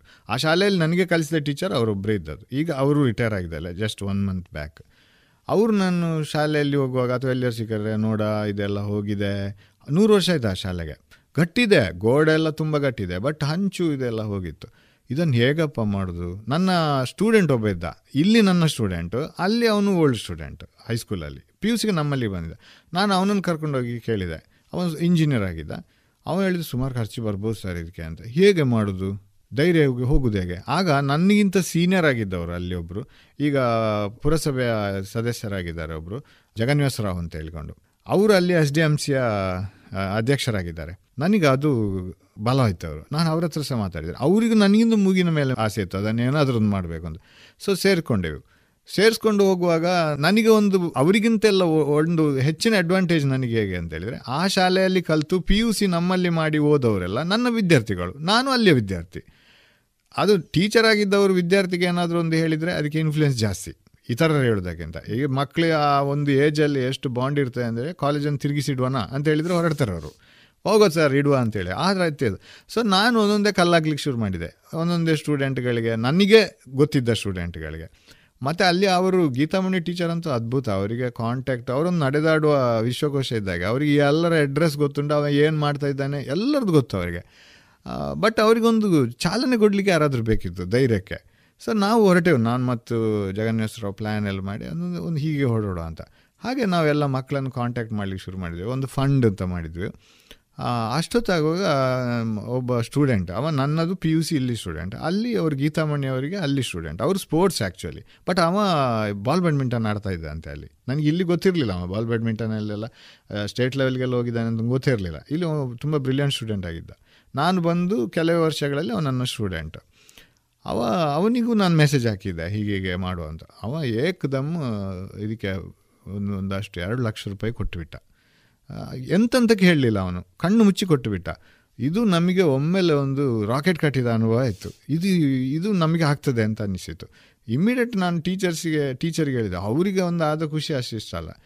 ಆಮೇಲೆ ಅದಕ್ಕೆ ಒಂದು ಬರಲಿಕ್ಕೆ ದುಡ್ಡು ಬರುವ ಫ್ಲೋ ಸ್ಟಾರ್ಟ್ ಆಯಿತು, ಕೆಲಸ ಸ್ಟಾರ್ಟ್ ಆಯಿತು. ಕೆಲಸ ಸ್ಟಾರ್ಟ್ ಆದಮೇಲೆ ಅದರ ಡಬಲ್ ಎಲ್ಲರೂ, ಎಲ್ಲಿ ಬೆಂಗಳೂರಲ್ಲಿರುವವರು ಎಲ್ಲೆಲ್ಲಿರುವವರೆಲ್ಲ ಅವರ ಕೆಲಸ ರಜೆ ಸಿಕ್ಕಿದ ಕೂಡಲೇ ಪುತ್ತೂರಿಗೆ ಬಂದು ಶ್ರಮದಾನ ಅಂತ ಹೇಳ್ಕೊಂಡು ಹಂಚು ಕ್ಲೀನ್ ಮಾಡೋದಿರ್ಬೋದು, ಅಥವಾ ಬೆಂಚು ಕ್ಲೀನ್ ಮಾಡೋದಿರ್ಬೋದು, ಪೇಂಟ್ ಕೊಡೋದಿರ್ಬೋದು, ಮಾಡು ಹತ್ತದಿರ್ಬೋದು, ಎಲ್ಲ ಮಾಡಿದರು. ಅದೊಂಥರ ಹಬ್ಬದಾಗೆ ಆಯಿತು.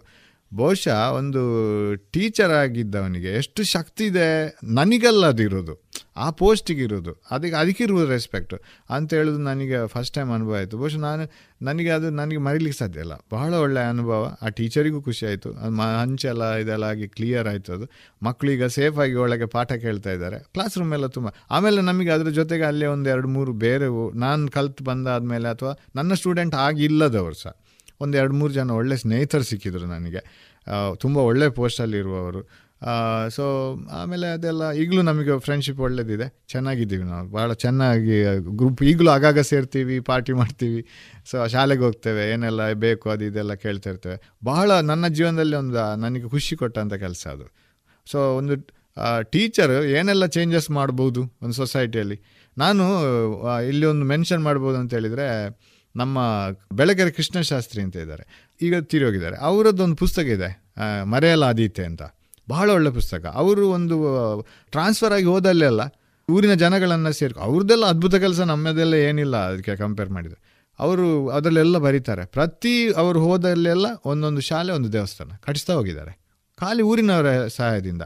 ಏನಾಗದಿದ್ರೆ 4 ಕಂಬ ಹಾಕಿ ಶಾಲೆಯನ್ನು ಅಭಿವೃದ್ಧಿಪಡಿಸೋದು. ಮತ್ತೆ ಬರ್ತಾ ಬರ್ತಾ ಅದರಷ್ಟಕ್ಕೆ ಇಂಪ್ರೂವ್ ಆಗ್ತದೆ, ಅದು ಮಕ್ಕಳೇ ಅದನ್ನು ಇಂಪ್ರೂವ್ ಮಾಡ್ತಾ ಹೋಗ್ತಾರೆ. ಅವರಿಗೆ ರಾಷ್ಟ್ರ ಪ್ರಶಸ್ತಿ ಎಲ್ಲ ಸಿಕ್ಕಿತ್ತು. ಬಹಳ ಸಿಂಪಲ್ಲಾಗಿ ಜೀವನ, ಗಾಂಧಿಯ ತತ್ವಗಳನ್ನು ಅನುಸರಿಸಿ ಜೀವನ ಮಾಡಿದಂಥ ವ್ಯಕ್ತಿಯವರು. ಸೊ ಒಂದು ಟೀಚರಿಂದ ಏನು ಬದಲಾವಣೆ ಮಾಡಲಿಕ್ಕೂ ಸಾಧ್ಯತೆ ಇದೆ.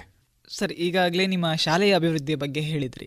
ನೀವು ಶಿಕ್ಷಕರ ವೃತ್ತಿಯಲ್ಲಿದ್ದರೂ ಕೂಡ ಅನೇಕ ಹವ್ಯಾಸಗಳನ್ನು ಮತ್ತು ಅನೇಕ ಇತರ ಚಟುವಟಿಕೆಗಳು ಕೂಡ ತೊಡಗಿಸಿಕೊಂಡಿದ್ರಿ. ಕೋವಿಡ್ ಟೈಮಲ್ಲೂ ಕೂಡ ಅನೇಕ ಚಟುವಟಿಕೆಗಳಲ್ಲಿ ಭಾಗವಹಿಸಿದ್ರಿ ಅಂತೇಳಿ ಕೇಳ್ಪಟ್ಟೆ. ಅದರ ಬಗ್ಗೆ ಹೇಳೋದಾದರೆ ಸರ್, ಕೋವಿಡ್ ಸಮಯವನ್ನು ಹೇಗೆ ಕಳೆದ್ರಿ? ಕೋವಿಡ್ ಸಮಯದಲ್ಲಿ ನಾನು ಹೆಚ್ಚಾಗಿ ಪಾಠವೇ ಮಾಡಿದ್ದು, ಹೆಚ್ಚಿನ ಮಕ್ಕಳನ್ನು ಕಾಂಟ್ಯಾಕ್ಟಲ್ಲಿ ಕೂಡ ಇದ್ದೆ.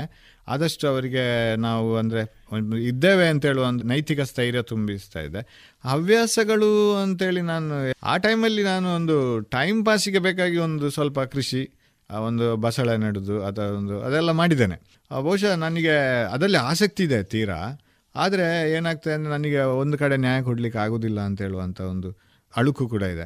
ನಾನು ಎರಡನ್ನೂ ಬ್ಯಾಲೆನ್ಸ್ ಮಾಡ್ಕೊಂಡು ಹೋದರೆ, ಯಾಕಂದರೆ ಬೀಯಿಂಗ್ ಎ ಸೈನ್ಸ್ ಟೀಚರ್ ನಮಗೆ ತುಂಬ ಜವಾಬ್ದಾರಿ ಇರ್ತದೆ.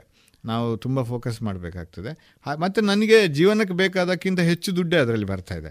ಹಾಗಾಗಿ ನಾನು ಹೆಚ್ಚು ಅದಕ್ಕೆ ಫೋಕಸ್ ಮಾಡಿದೆ. ಒಂದು ಸ್ವಲ್ಪ ಕೃಷಿಯ ಕಡೆಗೆ ಒಲವು ಮೂಡಿದ್ದು ಜಹಾಜ ಆ ಟೈಮಲ್ಲಿ ಸ್ವಲ್ಪ ತೋಟ ಇದೆಲ್ಲ ಮಾಡಿದ್ದೇನೆ, ಕಾಲೇಜಲ್ಲಿ ಚಿಕ್ಕ ಚಿಕ್ಕದು ಸ್ವಲ್ಪ ತರಕಾರಿ ಎಲ್ಲ ಮಾಡಿದ್ದೇನೆ. ಅದನ್ನು ಮತ್ತೆ ಸ್ಟಾಫಿಗೆಲ್ಲ ಕೊಟ್ಟಿದ್ದೇನೆ. ಸಣ್ಣ ಮಟ್ಟಿದ್ದು, ಅದೇನು ಭಾರಿ ದೊಡ್ಡ ಮಟ್ಟಿದ್ದಲ್ಲ, ಒಬ್ಬನೇ ಕೂತು ಟೈಮ್ ಪಾಸಿಗೆ ಪ್ರತಿದಿನ ಸಂಜೆ ಸ್ವಲ್ಪ ಸ್ವಲ್ಪ ಮಾಡಿದ್ದಿದೆ. ಆಮೇಲೆ ನಾನು ಕೋವಿಡ್ ಟೈಮಲ್ಲಿ ಇನ್ನೊಂದು ಮಾಡಿದ್ದೆ ಅಂತ ಹೇಳಿದರೆ, ಅದೇ ನನಗೆ ಅರಿವಿಲ್ಲದೆ ಅಂತೇ ಬಂದದ್ದು. ಕೋವಿಡ್ ಟೈಮ್ನ ನಂತರ ಅಡ್ಮಿಷನ್ ಸ್ಟಾರ್ಟ್ ಆಗುವಾಗ ಬಹಳಷ್ಟು ಪೇರೆಂಟ್ಸ್ಗಳು, ಮಕ್ಕಳು ಎಲ್ಲ ಒಳ್ಳೆ ಪ್ರತಿಭಾವಂತ ಮಕ್ಕಳು, ಅವರಿಗೆ ಕಾಲೇಜ್ ಸೇರಲಿಕ್ಕೆ ಫೈನಾನ್ಷಿಯಲ್ ಪ್ರಾಬ್ಲಮ್ ಇದು ಕಂಡಪಟ್ಟೆ ಇತ್ತು ಆ ಟೈಮಲ್ಲಿ. ಎಲ್ಲರೂ ಬರೋದು ಮಕ್ಕಳ ಹತ್ರ ಮಾರ್ಕ್ಸು ಶ್ರೀಮಂತವಾಗಿತ್ತು, ಬಟ್ ಹಣ ಬಹಳ ಕೊರತೆ ಇತ್ತು. ಏನು ಮಾಡೋದಪ್ಪ ಇದಕ್ಕೆ? ಆವಾಗ ನಮ್ಮ ಮ್ಯಾನೇಜ್ಮೆಂಟ್ ಕೂಡ ಒಂದು ವಿದ್ಯಾನಿಧಿ ಅಂತ ಹೇಳುವ ಫಂಡ್ ಮಾಡಿದ್ರು. ಎಷ್ಟು ಫಂಡ್ ಮಾಡಿದರೂ ರಾಶಿ ರಾಶಿ ಜನ ನಮಗೆ ಫೀಸ್ ಕಟ್ಟಲಿಕ್ಕೆ ಆಗೋದಿಲ್ಲ ಅಂತ ಬಂದರೆ ಏನು ಮಾಡೋದು?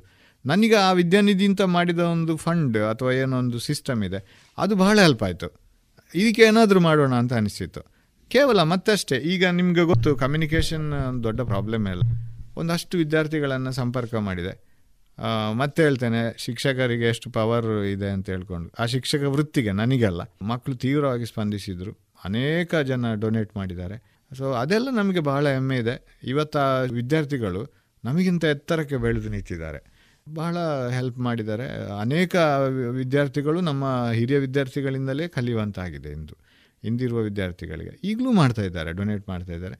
ಅವರೇನು ನಮ್ಮ ಮೇಲೆ ತುಂಬ ಒಂದು ರೆಸ್ಪೆಕ್ಟ್ ಅಥವಾ ಗೌರವದಲ್ಲಿ ಮಾಡ್ತಾ ಇದ್ದಾರೆ. ಆದರೆ ಅದು ಅದಕ್ಕೆ ನಾವೊಂದು ಮೀಡಿಯೇಟರ್ ಮಾತ್ರ ಅದದು, ಬಟ್ ಅದರಿಂದಾಗಿ ತುಂಬ ವಿದ್ಯಾರ್ಥಿಗಳು ಹೆಲ್ಪ್ ಪಡ್ಕೊಂಡಿದ್ದಾರೆ.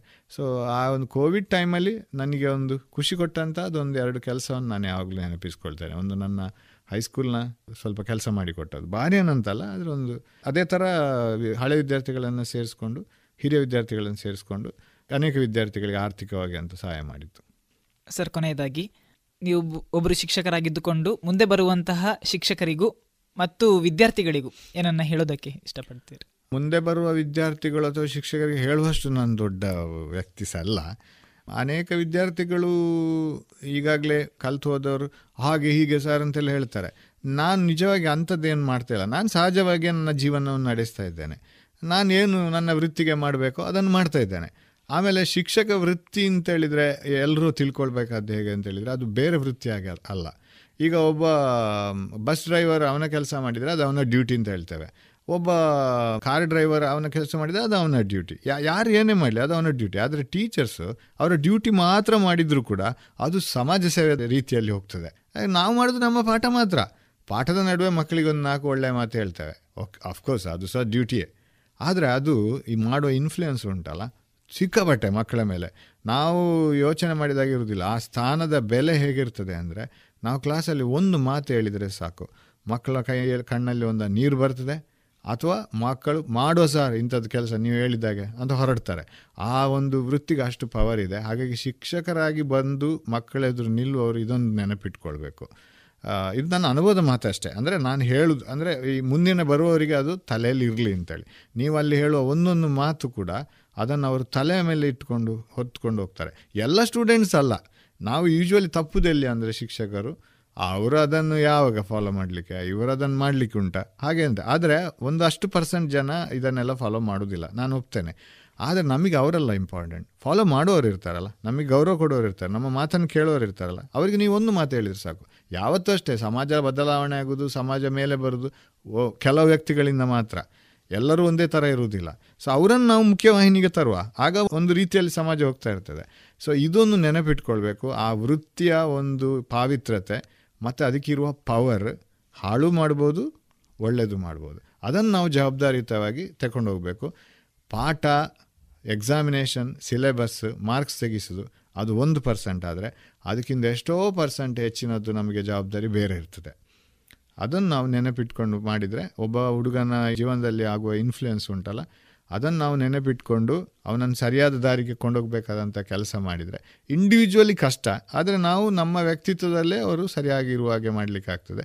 ಅವರು ಎಲ್ಲೋ ಇರುವಾಗ, ಏನೋ ಕೆಟ್ಟ ಕೆಲಸ ಮಾಡುವಾಗ ನಮ್ಮ ಮುಖ ಎಲ್ಲಿಯಾದರೂ ಅವನಿಗೆ ನೆನಪಿಗೆ ಬಂದರೆ, ಅವನಿಗೆ ಅದು ಮಾಡೋದು ಬೇಡ ಅಂತ ಅನಿಸಿದರೆ, ನಾವು ಅಷ್ಟು ಸಾರ್ಥಕ ನಮಗೆ. ಅಂಥ ಟೀಚರ್ಸ್ ಆಗಲಿಕ್ಕೆ ಟ್ರೈ ಮಾಡಬೇಕು. ನಾನು ಟ್ರೈ ಮಾಡ್ತಾ ಇದ್ದೇನೆ. ಈಗೀಗ ಆಗಬೇಕು ಅಂತ ನನಗೂ ಗೊತ್ತು, ನಾನು ಅದರಲ್ಲಿ ಪರಿಪೂರ್ಣ ಅಲ್ಲ. ಸೊ ಅದನ್ನು ನೆನಪಿಟ್ಕೊಳ್ಬೇಕು. ಮತ್ತು ವಿದ್ಯಾರ್ಥಿಗಳು ಅಫ್ಕೋರ್ಸ್ ಈಗ ಪ್ರಪಂಚ ತುಂಬ ವಿಶಾಲ ಆಗಿದೆ, ಅಂದರೆ ವಿಶಾಲ ಇನ್ ದ ಸೆನ್ಸ್ ಸಣ್ಣದಾಗಿದೆ ಒಂದು ಕಡೆಯಿಂದ, ಆದರೆ ನಮಗೆ ನಮ್ಮ ಕಾರ್ಯವ್ಯಾಪ್ತಿಯನ್ನು ಕೊಂಡೋಗ್ಲಿಕ್ಕೆ ಮೊದಲೆಲ್ಲ ನಾವು ಏನಿದ್ರು ನಮ್ಮ ಊರು ನಮ್ಮ ಹೆಚ್ಚಂದರೆ ನಮ್ಮ ಜಿಲ್ಲೆ ರಾಜ್ಯ, ಅದಕ್ಕಿಂತ ಹೊರಗೆ ನಮಗೆ ಇಲ್ಲ. ಈಗ ಹಾಗೆ ಅಲ್ಲ, ಕಮ್ಯುನಿಕೇಷನಲ್ಲಿ ತುಂಬ ಚಿಕ್ಕದಾಗಿದೆ, ಅವಕಾಶದಲ್ಲಿ ತುಂಬ ವ್ಯಾಪ್ತಿಗಳು ಬಂದಿದೆ, ಸಿಕ್ಕಾಪಟ್ಟೆ ಅವಕಾಶಗಳು, ಅದನ್ನು ಉಪಯೋಗಿಸ್ಕೊಳ್ಬೇಕು. ಅದರಲ್ಲಿ ಸಮಸ್ಯೆಗಳೇನು ಬಂದಿದೆ ಅಂತೇಳಿದರೆ ಅದರಲ್ಲಿ ಬೇಡದ್ದು ಬೇಕದ್ದು ಎಲ್ಲ ಇದೆ.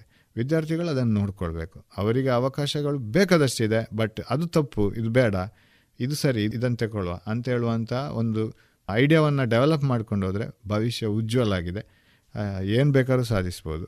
ಪ್ರತಿಯೊಬ್ಬರಿಗೂ ಒಂದೊಂದು ಟ್ಯಾಲೆಂಟ್ಸ್ ಇರ್ತದೆ, ಯಾರು ಕೂಡ ನಾನು ನೋಡಿದ ಈ ಇಷ್ಟವರೆಗೆ ನೋಡಿದ್ರಲ್ಲಿ ಪ್ರತಿಯೊಬ್ಬರಿಗೂ ಒಂದೊಂದು ಟ್ಯಾಲೆಂಟ್ ಇರ್ತದೆ. ಇವತ್ತು ಕೆಲವು ವಿದ್ಯಾರ್ಥಿಗಳು ಒಳ್ಳೆಯ ಗೃಹಿಣಿಯಾಗಿರ್ಬೋದು, ಒಳ್ಳೆಯ ತಾಯಿ ಆಗಿರ್ಬೋದು. ಅವರು ಅಷ್ಟು ಸಾಕಲ್ಲ, ಇವತ್ತು ನರೇಂದ್ರ ಮೋದಿಯ ತಾಯಿ, ಅಂಥ ಒಂದು ತಾಯಿ ಇಲ್ಲದೆ ಇರ್ತಿದ್ರೆ ನಮಗೆ ನರೇಂದ್ರ ಮೋದಿ ಇರ್ತಿರ್ಲಿಲ್ವೇನೋ, ಅದು ಕೂಡ ಒಂದು ಕೊಡುಗೆ ಅಲ್ಲ ಸಮಾಜಕ್ಕೆ. ಅದೇ ಥರ ಏನೋ ಆಗಿರ್ತಾರೆ, ಸಿಂಪಲಾಗಿ ಒಂದು ಮನೆಯಲ್ಲಿ ತಾಯಿ ಆಗಿರ್ಬೋದು, ಅಥವಾ ಒಂದು ಒಳ್ಳೆಯ ನರ್ಸ್ ಆಗಿರ್ಬೋದು, ಒಳ್ಳೆಯ ರಿಕ್ಷಾ ಡ್ರೈವರ್ ಆಗಿರ್ಬೋದು, ಏನೋ ಒಂದು ಒಳ್ಳೆಯ ಕೆಲಸವನ್ನು ಮಾಡಬೇಕು. ಸೊ ಅದಕ್ಕೆ ನಮಗೆ ಬೇಕಾದಂತಹ ಏನು ಸಿಗ್ತದೆ ಸಮಾಜದಲ್ಲಿ ಅದು ಖಂಡಿತ ಸಿಗ್ತದೆ, ಜೀವನ ಚೆನ್ನಾಗಿ ಹೋಗ್ತದೆ. ನಮಗೆ ಖಂಡಿತ ಭಾರತದಲ್ಲಿ ಅಂತೂ ಖಂಡಿತ ಉಜ್ವಲ ಭವಿಷ್ಯ ಇದೆ. ನಮ್ಮ ಈ ವೇ ಆಫ್ ಲಿವಿಂಗ್ ಏನಿದೆ, ನಮ್ಮ ಇಲ್ಲಿಯ ಸಂಸ್ಕೃತಿ ಏನಿದೆ, ಖಂಡಿತ ನಮಗೆ ಒಳ್ಳೆಯ, ಈಗ ಎಲ್ಲೆಲ್ಲೋ ಏನೇನೋ ಅಲ್ಲವೆಲ್ಲ ಕಲ್ಲಲ್ಲಿ ಆಗ್ತಾ ಉಂಟು ದೇಶಗಳಲ್ಲಿ, ಆದರೆ ನಾವು ಇನ್ನೂ ಖಾಲಿ ಒಂದು ಕೊರೋನಾ ಎಕ್ಸಾಂಪಲ್ ಸಾಕು, ನಾವು ಸ್ಟ್ರಾಂಗ್ ಇದ್ದೇವೆ. ನಮಗೆ ನಮ್ಮಲ್ಲಿ ಸುಮಾರು ಲಾಸ್ ಆಗಿದೆ, ಆದರೆ ಕಂಪ್ಯಾರಿಟಿವ್ಲಿ ನಾವು ಸ್ಟ್ರಾಂಗ್ ಇದ್ದೇವೆ. ಇನ್ನು ನಮ್ಮಲ್ಲಿ ಭಾರತದಲ್ಲಿ ಏನೋ ಒಂದು ನಮ್ಮದೊಂದು ಹಿನ್ನೆಲೆ ಇದೆ, ನಮ್ಮದೊಂದು ಸಂಸ್ಕೃತಿ ಇದೆ, ಆದ ಕಾರಣ ನಾವು ಇನ್ನೂ ಸ್ಟ್ರಾಂಗ್ ಇದ್ದೇವೆ. ಅದು ನಮ್ಮ ಹಿರಿಯರು ಮಾಡ್ತಾ ಮಾಡ್ತಾ ಬಿಟ್ಟು ಹೋದದ್ದು, ನಾವು ಅದನ್ನು ನಮ್ಮ ನೆಕ್ಸ್ಟ್ ಜನ್ರೇಷನ್ಗೆ ತಲುಪಿಸಬೇಕು. ಸೊ ಅದನ್ನು ಈ ನೆಕ್ಸ್ಟ್ ಜನ್ರೇಷನ್ ಕೂಡ ರಿಸೀವ್ ಮಾಡಬೇಕು. ನಾವು ನಮ್ಮ ನೆಲೆಯನ್ನು ಬಿಟ್ಟು ಹೋದರೆ ನಮಗೆ ಭವಿಷ್ಯ ಇಲ್ಲ. ಹಾಗೆ ಅದನ್ನು ನೆನಪಿಟ್ಕೊಳ್ಬೇಕು. ಭವಿಷ್ಯ ಇದೆ, ನಿಮಗೆ ಅವಕಾಶಗಳಿದೆ. ಸರಿ ತಪ್ಪನ್ನು ನೀವೇ ನಿರ್ಧಾರ ಮಾಡಿಕೊಳ್ಳಿ, ಯಾವುದು ತಪ್ಪು ಬಿಟ್ಟುಬಿಡಿ, ಯಾವುದು ಬೇಕು ತಗೊಳ್ಳಿ, ಬೇಡದ್ದನ್ನು ಬಿಡಿ. ನಿಮಗೆಲ್ಲರಿಗೂ ಒಳ್ಳೆಯದಾಗಲಿ. ಅನುಭವವೇ ಜಗತ್ತಿನ ಶ್ರೇಷ್ಠ ಶಿಕ್ಷಕ ಅನ್ನುವಂತಹ ಮಾತನ್ನು ನಿಮ್ಮ ಸಂದರ್ಶನದ ಪೂರ್ತಿ ಹೇಳ್ತಾ ಬಂದ್ರಿ ಸರ್. ಇಷ್ಟು ಹೊತ್ತು ಅನೇಕ ಸಂಗತಿಗಳನ್ನು, ನಿಮ್ಮ ಜೀವನದ ಅನುಭವವನ್ನು ಹಂಚಿಕೊಳ್ಳುವ ಜೊತೆಗೆ ಅನೇಕರಿಗೆ ಪ್ರೇರಣೆಯನ್ನು ನೀಡಿದ್ದೀರಿ. ಆ ಕಾರಣಕ್ಕೋಸ್ಕರ ನಿಮಗೆ ರೇಡಿಯೋ ಪಂಚಜನ್ಯದ ಪರವಾಗಿ, ನಮ್ಮ ಎಲ್ಲರ ಪರವಾಗಿ ನಿಮಗೆ ಧನ್ಯವಾದವನ್ನು ಹೇಳೋದಕ್ಕೆ ಇಷ್ಟಪಡುತ್ತೇನೆ. ನಮಸ್ತೆ. ನನ್ನದು ಭಾರಿ ದೊಡ್ಡ ಅನುಭವ ಅಲ್ಲ, ನನಗೆ ಗೊತ್ತಿದ್ದಷ್ಟು ಒಂದಿಷ್ಟು ಕಿಂಚಿತ್ ಹೇಳಿದ್ದೇನೆ. ಅದಕ್ಕೆ ಅವಕಾಶ ಮಾಡಿಕೊಟ್ಟದಕ್ಕೆ ತುಂಬ ಧನ್ಯವಾದಗಳು. ನಮಸ್ಕಾರ. ನಮಸ್ತೆ. ಇದುವರೆಗೆ ವಾರದ ಅತಿಥಿ ಈ ಕಾರ್ಯಕ್ರಮದಲ್ಲಿ ಜಿಲ್ಲಾ ಅತ್ಯುತ್ತಮ ಉಪನ್ಯಾಸಕ ಪ್ರಶಸ್ತಿಯನ್ನ ಪಡೆದಂತಹ ವಿವೇಕಾನಂದ ಪದವಿ ಪೂರ್ವ ಕಾಲೇಜು ಉಪನ್ಯಾಸಕರಾದ ಹರೀಶ್ ಶಾಸ್ತ್ರಿ ಅವರ ಸಂದರ್ಶನವನ್ನ ಕೇಳಿದಿರಿ. ರೇಡಿಯೋ ಪಾಂಚಜನ್ಯ 90.8 ಎಫ್ಎಂ ಸಮುದಾಯ ಬಾನುಲಿ ಕೇಂದ್ರ ಪುತ್ತೂರು. ಇದು ಜೀವ ಜೀವದ ಸ್ವರ ಸಂಚಾರ.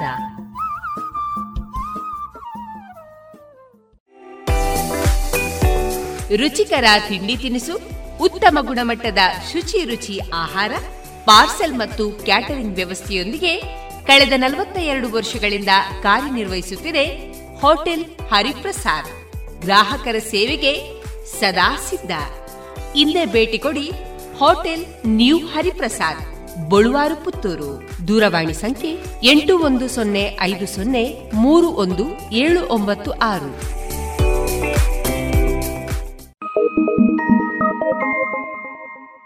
ಇನ್ನೀಗ ವಿವೇಕಾನಂದ ಸಿಬಿಎಸ್ಇ ಆಂಗ್ಲ ಮಾಧ್ಯಮ ಶಾಲಾ ವಿದ್ಯಾರ್ಥಿಗಳಿಂದ ಮೂಲ ಜನಪದ ಗೀತೆಯನ್ನ ಕೇಳೋಣ.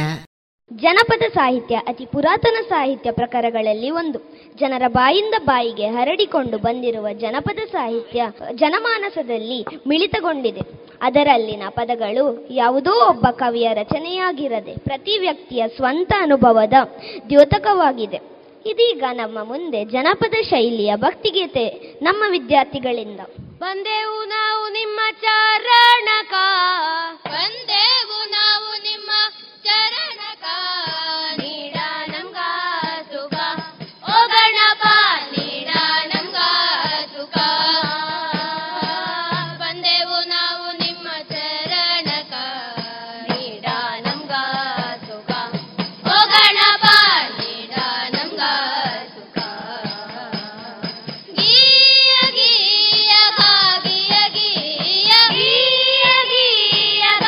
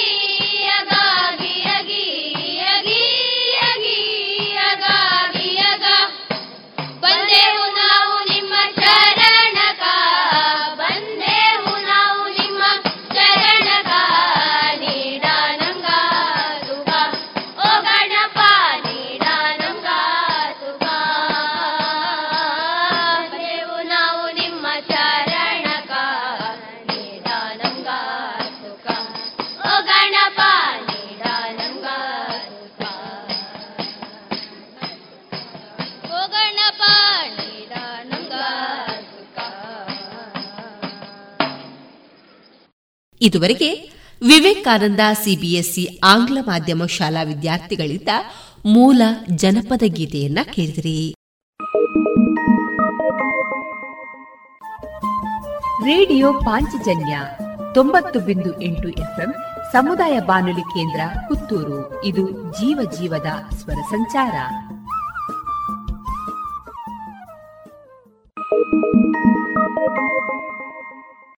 ಇನ್ನು ಮುಂದೆ ಸುಪ್ರೀತಾ ಚರಣ್ ಪಾಲಪ್ಪೆ ಕಡಬ ಇವರಿಂದ ಸ್ವರಚಿತ ಕವನವನ್ನ ಕೇಳೋಣ.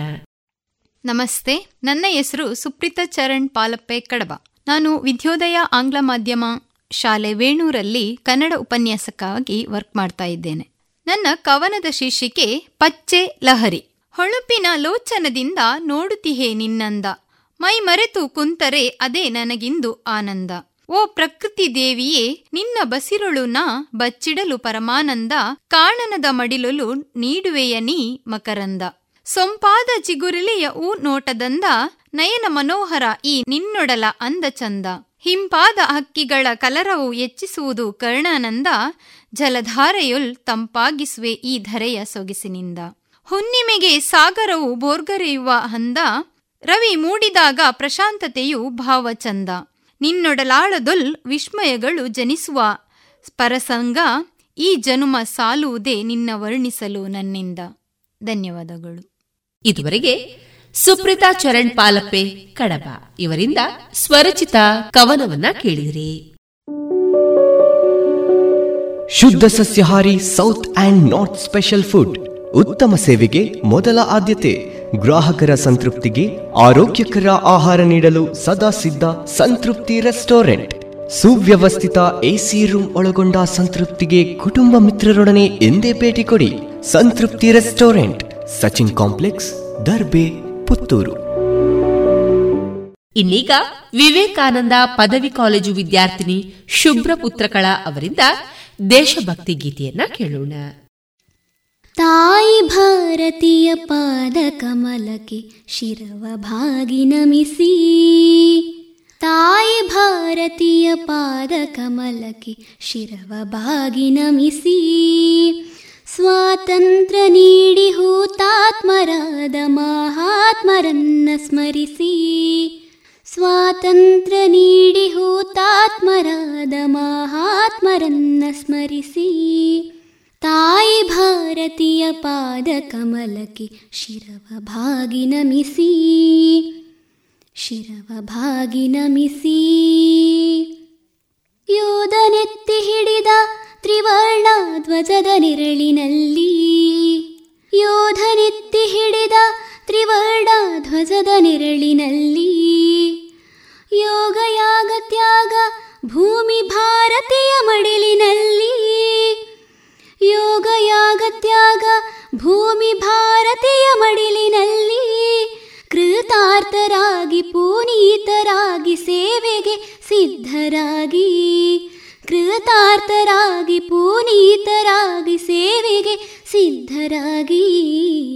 ತಾಯಿ ಭಾರತೀಯ ಪಾದ ಕಮಲಕ್ಕೆ ಶಿರವ ಭಾಗಿ ನಮಿಸಿ, ಶಿರವ ಭಾಗಿ ನಮಿಸಿ.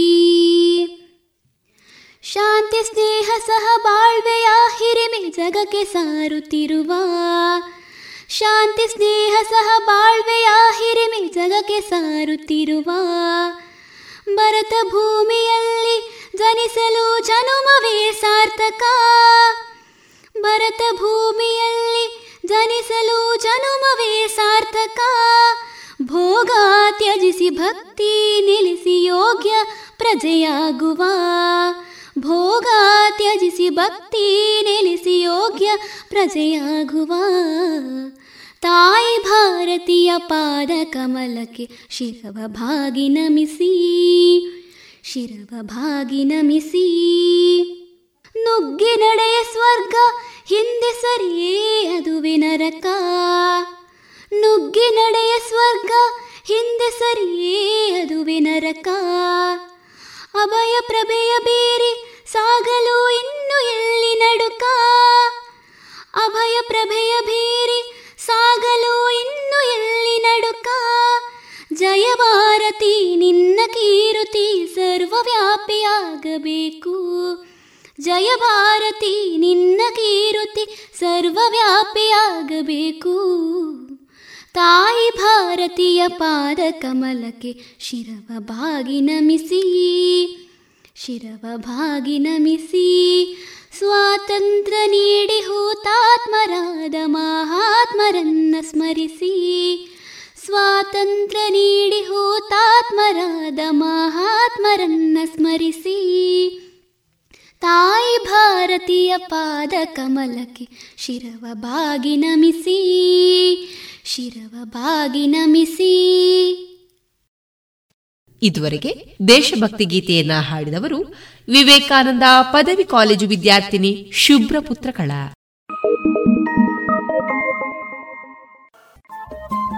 ರೇಡಿಯೋ ಪಾಂಚಜನ್ಯ 90.8 FM ಸಮುದಾಯ ಬಾನುಲಿ ಕೇಂದ್ರ ಪುತ್ತೂರು. ಇದು ಜೀವ ಜೀವದ ಸ್ವರ ಸಂಚಾರ.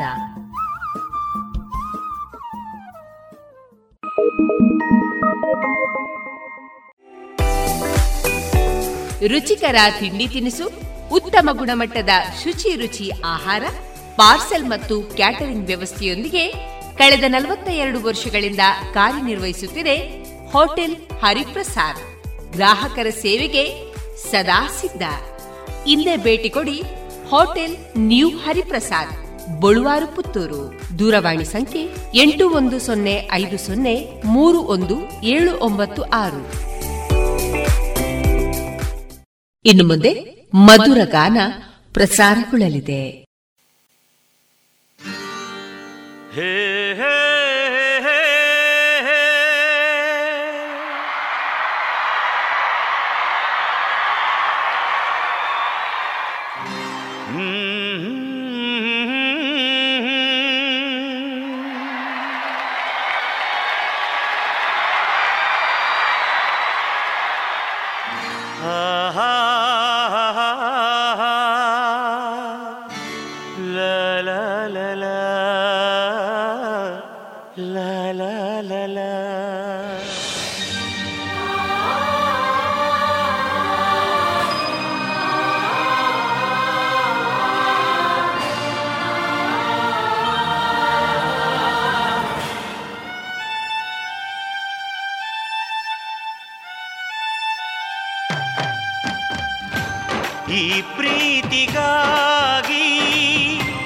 ಚಪ್ಪಾಳೆಗಾಗಿ ಅಭಿಮಾನದಾಗಿ ಕನಸು ಕಂಡೆ ನಾನು, ಕನಸುಗಾರ ನಾನು.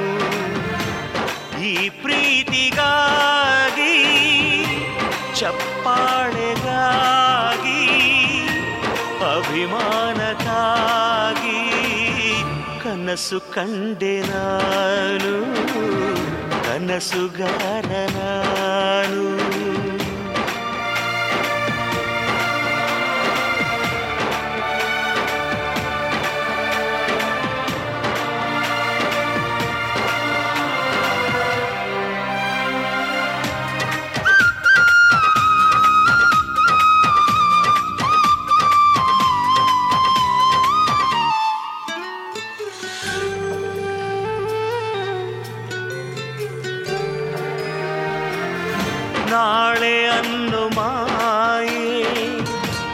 ಎಂದು ತಿಳಿದರೆ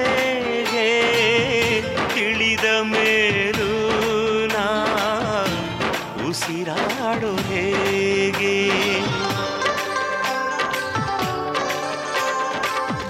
ಗೆಲುವು ಅನ್ನು ಮಾಯೆ ಸೋಲದು ನಾಳೆಗೆ, ಈ ಶುಭ ವೇಳೆ ನನಗೆ ಹೂಮಾಲೆ. ಗುರು ಇಲ್ಲದೆ ನಾ ಗುರಿ ಮುಟ್ಟಿದೆ ನಾ, ಹಠವಾದಿಯ ಈ ಪಯಣ ನಿಮಗಾಗಿ ಅಲ್ಲವೇ. ಸೋಲಿಲ್ಲದೆ ಗೆಲುವಲ್ಲವೇ, ಈ ಪ್ರೀತಿಗಾಗಿ ಚಪ್ಪಾಳೆಗಾಗಿ ಅಭಿಮಾನಗಾಗಿ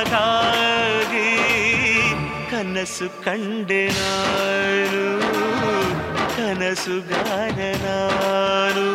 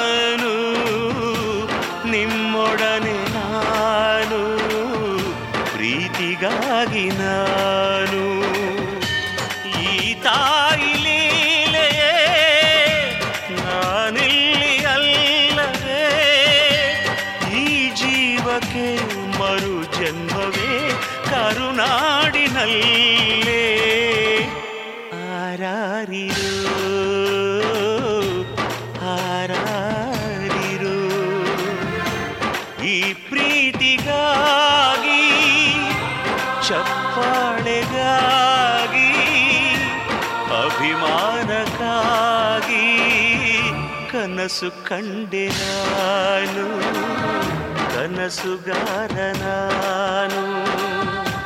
ಹೇ ಹೇ ಹೇ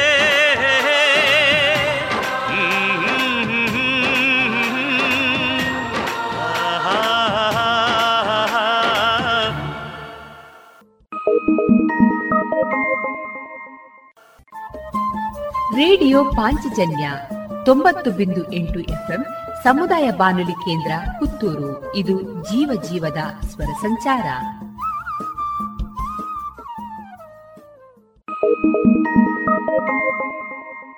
ಹೂವಿಗೆ ತಂಗಾಳಿ ಬೇಡವೇ, ತಂಗಾಳಿ ಬೇಡವೇ,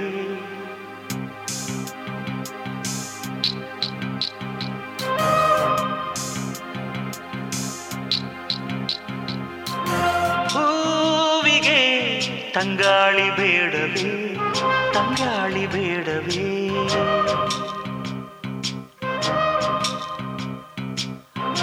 ಹೂವಿಗೆ ತಂಗಾಳಿ ಬೇಡವೇ, ತಂಗಾಳಿ ಬೇಡವೇ. ಗಾಳಿ ಮೇಲೆ ಮಲ್ಲೆ ಮೊಗ್ಗು ಮುನಿಸಿಕೊಂಡರೆ, ಮುನಿಸಿಕೊಂಡರೆ ಸುಗಂಧವೆಲ್ಲಿದೆ. ಸಾಗರ ನದಿಗೆ ಬೇಡವೇ, ನದಿಗೆ ಬೇಡವೇ. ಕಡಲ ಮೇಲೆ ನದಿಯು ತಾನು ಮುನಿಸಿಕೊಂಡರೆ ಮರಳಿ ಹೋಗಲು ದಾರಿಯಲ್ಲಿದೆ. ಹೂವಿಗೆ ತಂಗಾಳಿ ಬೇಡವೇ, ತಂಗಾಳಿ ಬೇಡವೇ.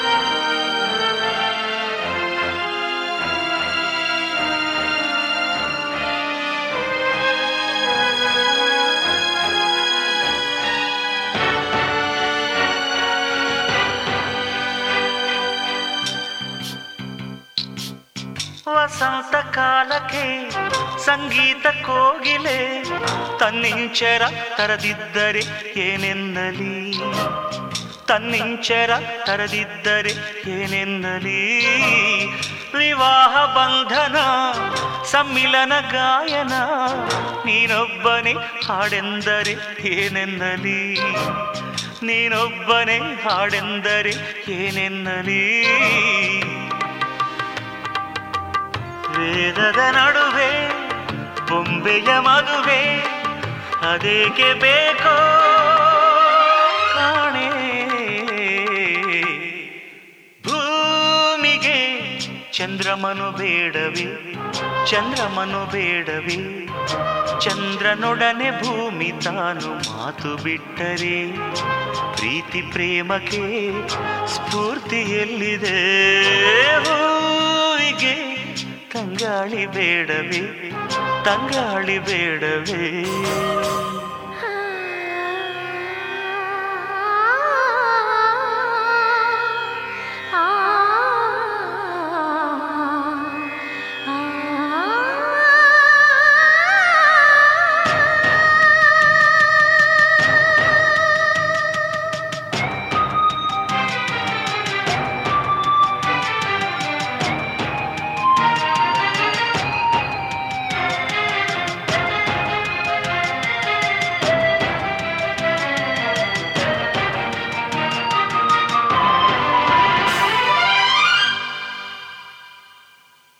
ನಿಸರ್ಗ ನಿಯಮವ ಮೀರೋದು ಸಾಧ್ಯವ, ನಡುರಾತ್ರಿಲಿ ಬಯಸದಿರು ಸೂರ್ಯೋದಯ, ಇನ್ನೆಂದಿಗೂ ನೀ ಕಾಣೆಯ ಸೂರ್ಯೋದಯ. ಮನಸ್ಸನ್ನು ಬದಲಿಸು, ಬಾಳನ್ನು ಪ್ರೀತಿಸು, ಭಾವಗಳ ಬಾನಲ್ಲಿತ ಪ್ರೇಮೋದಯ, ನಿನಗಾಗಿಯೇ ಕಾದಿರುವುದಿ ಚಂದ್ರೋದಯ. ಬಿರಿಯೋ ಮೊದಲು ಹೃದಯದ ಅಳಲು ನೀನೊಮ್ಮೆ ಕೇಳೇ ಜಾಣೆ, ಹೂವಿಗೆ ತಂಗಾಳಿ ಬೇಡವೇ, ತಂಗಾಳಿ ಬೇಡವೇ. ಗಾಳಿ ಮೇಲೆ ಮಲ್ಲೆ ಮೊಗ್ಗು ಮುನಿಸಿಕೊಂಡರೆ, ಮುನಿಸಿಕೊಂಡರೆ ಸುಗಂಧವೆಲ್ಲಿದೆ. ಹೂವಿಗೆ ತಂಗಾಳಿ ಬೇಡವೇ, ತಂಗಾಳಿ ಬೇಡವೇ.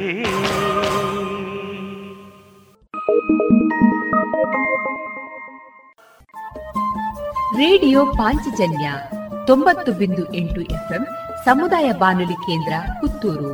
ಇದು ಜೀವ ಜೀವದ ಸ್ವರ ಸಂಚಾರ.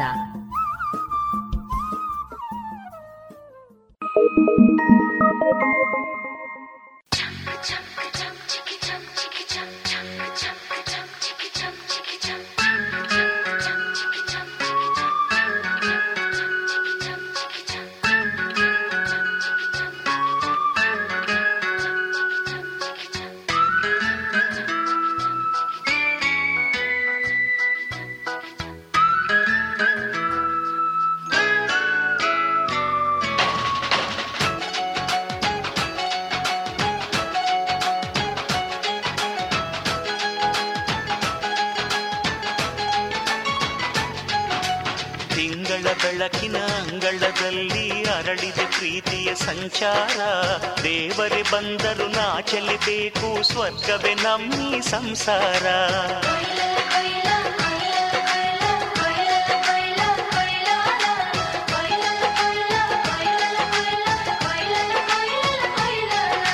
ತಿಂಗಳ ಬೆಳಕಿನ ಅಂಗಳದಲ್ಲಿ ಅರಳಿದೆ ಪ್ರೀತಿಯ ಸಂಚಾರ, ದೇವರೇ ಬಂದರು ನಾಚಲಿಬೇಕು, ಸ್ವರ್ಗವೇ ನಮ್ಮಿ ಸಂಸಾರ.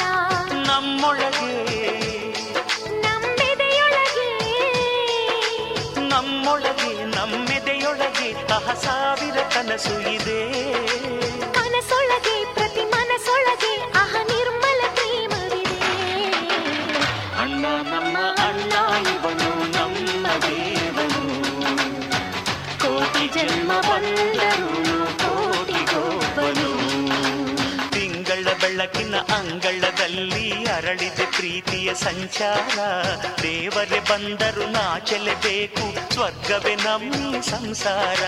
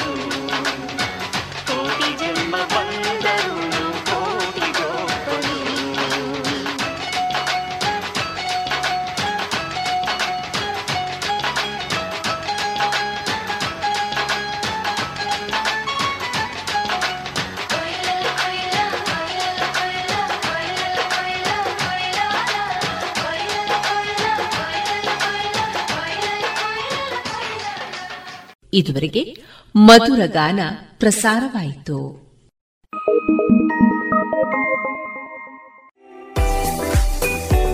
ರುಚಿಕರ ತಿಂಡಿ ತಿನಿಸು, ಉತ್ತಮ ಗುಣಮಟ್ಟದ ಶುಚಿ ಆಹಾರ, ಪಾರ್ಸೆಲ್ ಮತ್ತು ಕ್ಯಾಟರಿಂಗ್ ವ್ಯವಸ್ಥೆಯೊಂದಿಗೆ ಕಳೆದ 42 ವರ್ಷಗಳಿಂದ ಕಾರ್ಯನಿರ್ವಹಿಸುತ್ತಿದೆ hotel Hariprasad.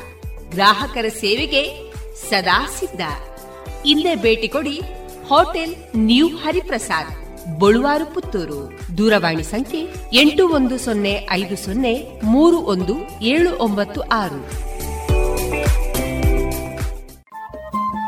Radio Panchajanya 90.8 FM ಸಮುದಾಯ ಬಾನುಲಿ ಕೇಂದ್ರ ಪುತ್ತೂರು. ಇದು ಜೀವ ಜೀವದ ಸ್ವರ ಸಂಚಾರ.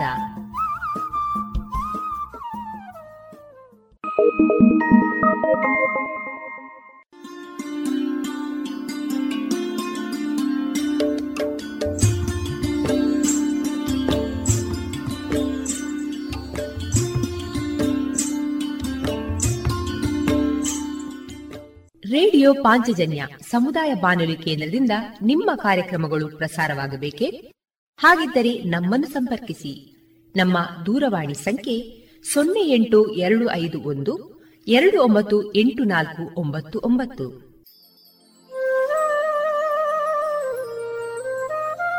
ಗಮನಿಸಿ ಕೇಳುಗರೆ, ನಮ್ಮ ಕಾರ್ಯಕ್ರಮಗಳನ್ನು ವೆಬ್ಸೈಟ್ ಮೂಲಕ ಕೂಡ ಆಲಿಸಬಹುದು.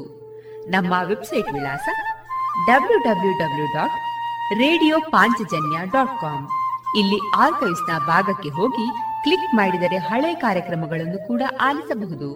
ಜೊತೆಗೆ ನಮ್ಮ ಪ್ರಸಾರವನ್ನು ಆಪ್ ಮೂಲಕವೂ ಕೇಳಬಹುದು. ಪ್ಲೇಸ್ಟೋರ್ನಲ್ಲಿ ಪಾಂಚಜನ್ಯ ಸರ್ಚ್ ಮಾಡಿ ಡೌನ್ಲೋಡ್ ಮಾಡಿಕೊಂಡು ತಮ್ಮ ಮೊಬೈಲ್ಗಳಿಗೆ ಇನ್ಸ್ಟಾಲ್ ಮಾಡಿದರೆ ರೇಡಿಯೋ ಪ್ರಸಾರದ ಕಾರ್ಯಕ್ರಮವನ್ನು ನೀವು ಆಲಿಸಬಹುದು.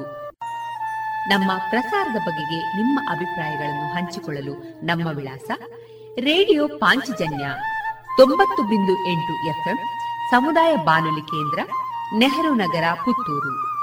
ನಮ್ಮ ದೂರವಾಣಿ ಸಂಖ್ಯೆ 08251298499. ಇಮೇಲ್ ವಿಳಾಸ ರೇಡಿಯೋ ಪಾಂಚಜನ್ಯ @gmail.com.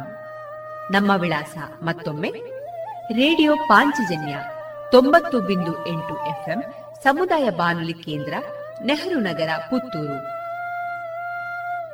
ನಮ್ಮ ದೂರವಾಣಿ ಸಂಖ್ಯೆ 08251298499.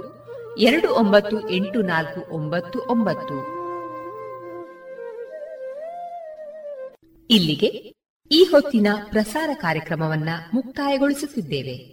ಆತ್ಮೀಯ ಕೇಳುಗರಿಗೆಲ್ಲ ರೇಡಿಯೋ ಪಾಂಚಜನ್ಯದ ಬಳಗದ ಪರವಾಗಿ ನಾನು ತೇಜಸ್ವಿ ರಾಜೇಶ್ ಮಾಡುವ ಅನಂತ ವಂದನೆಗಳು.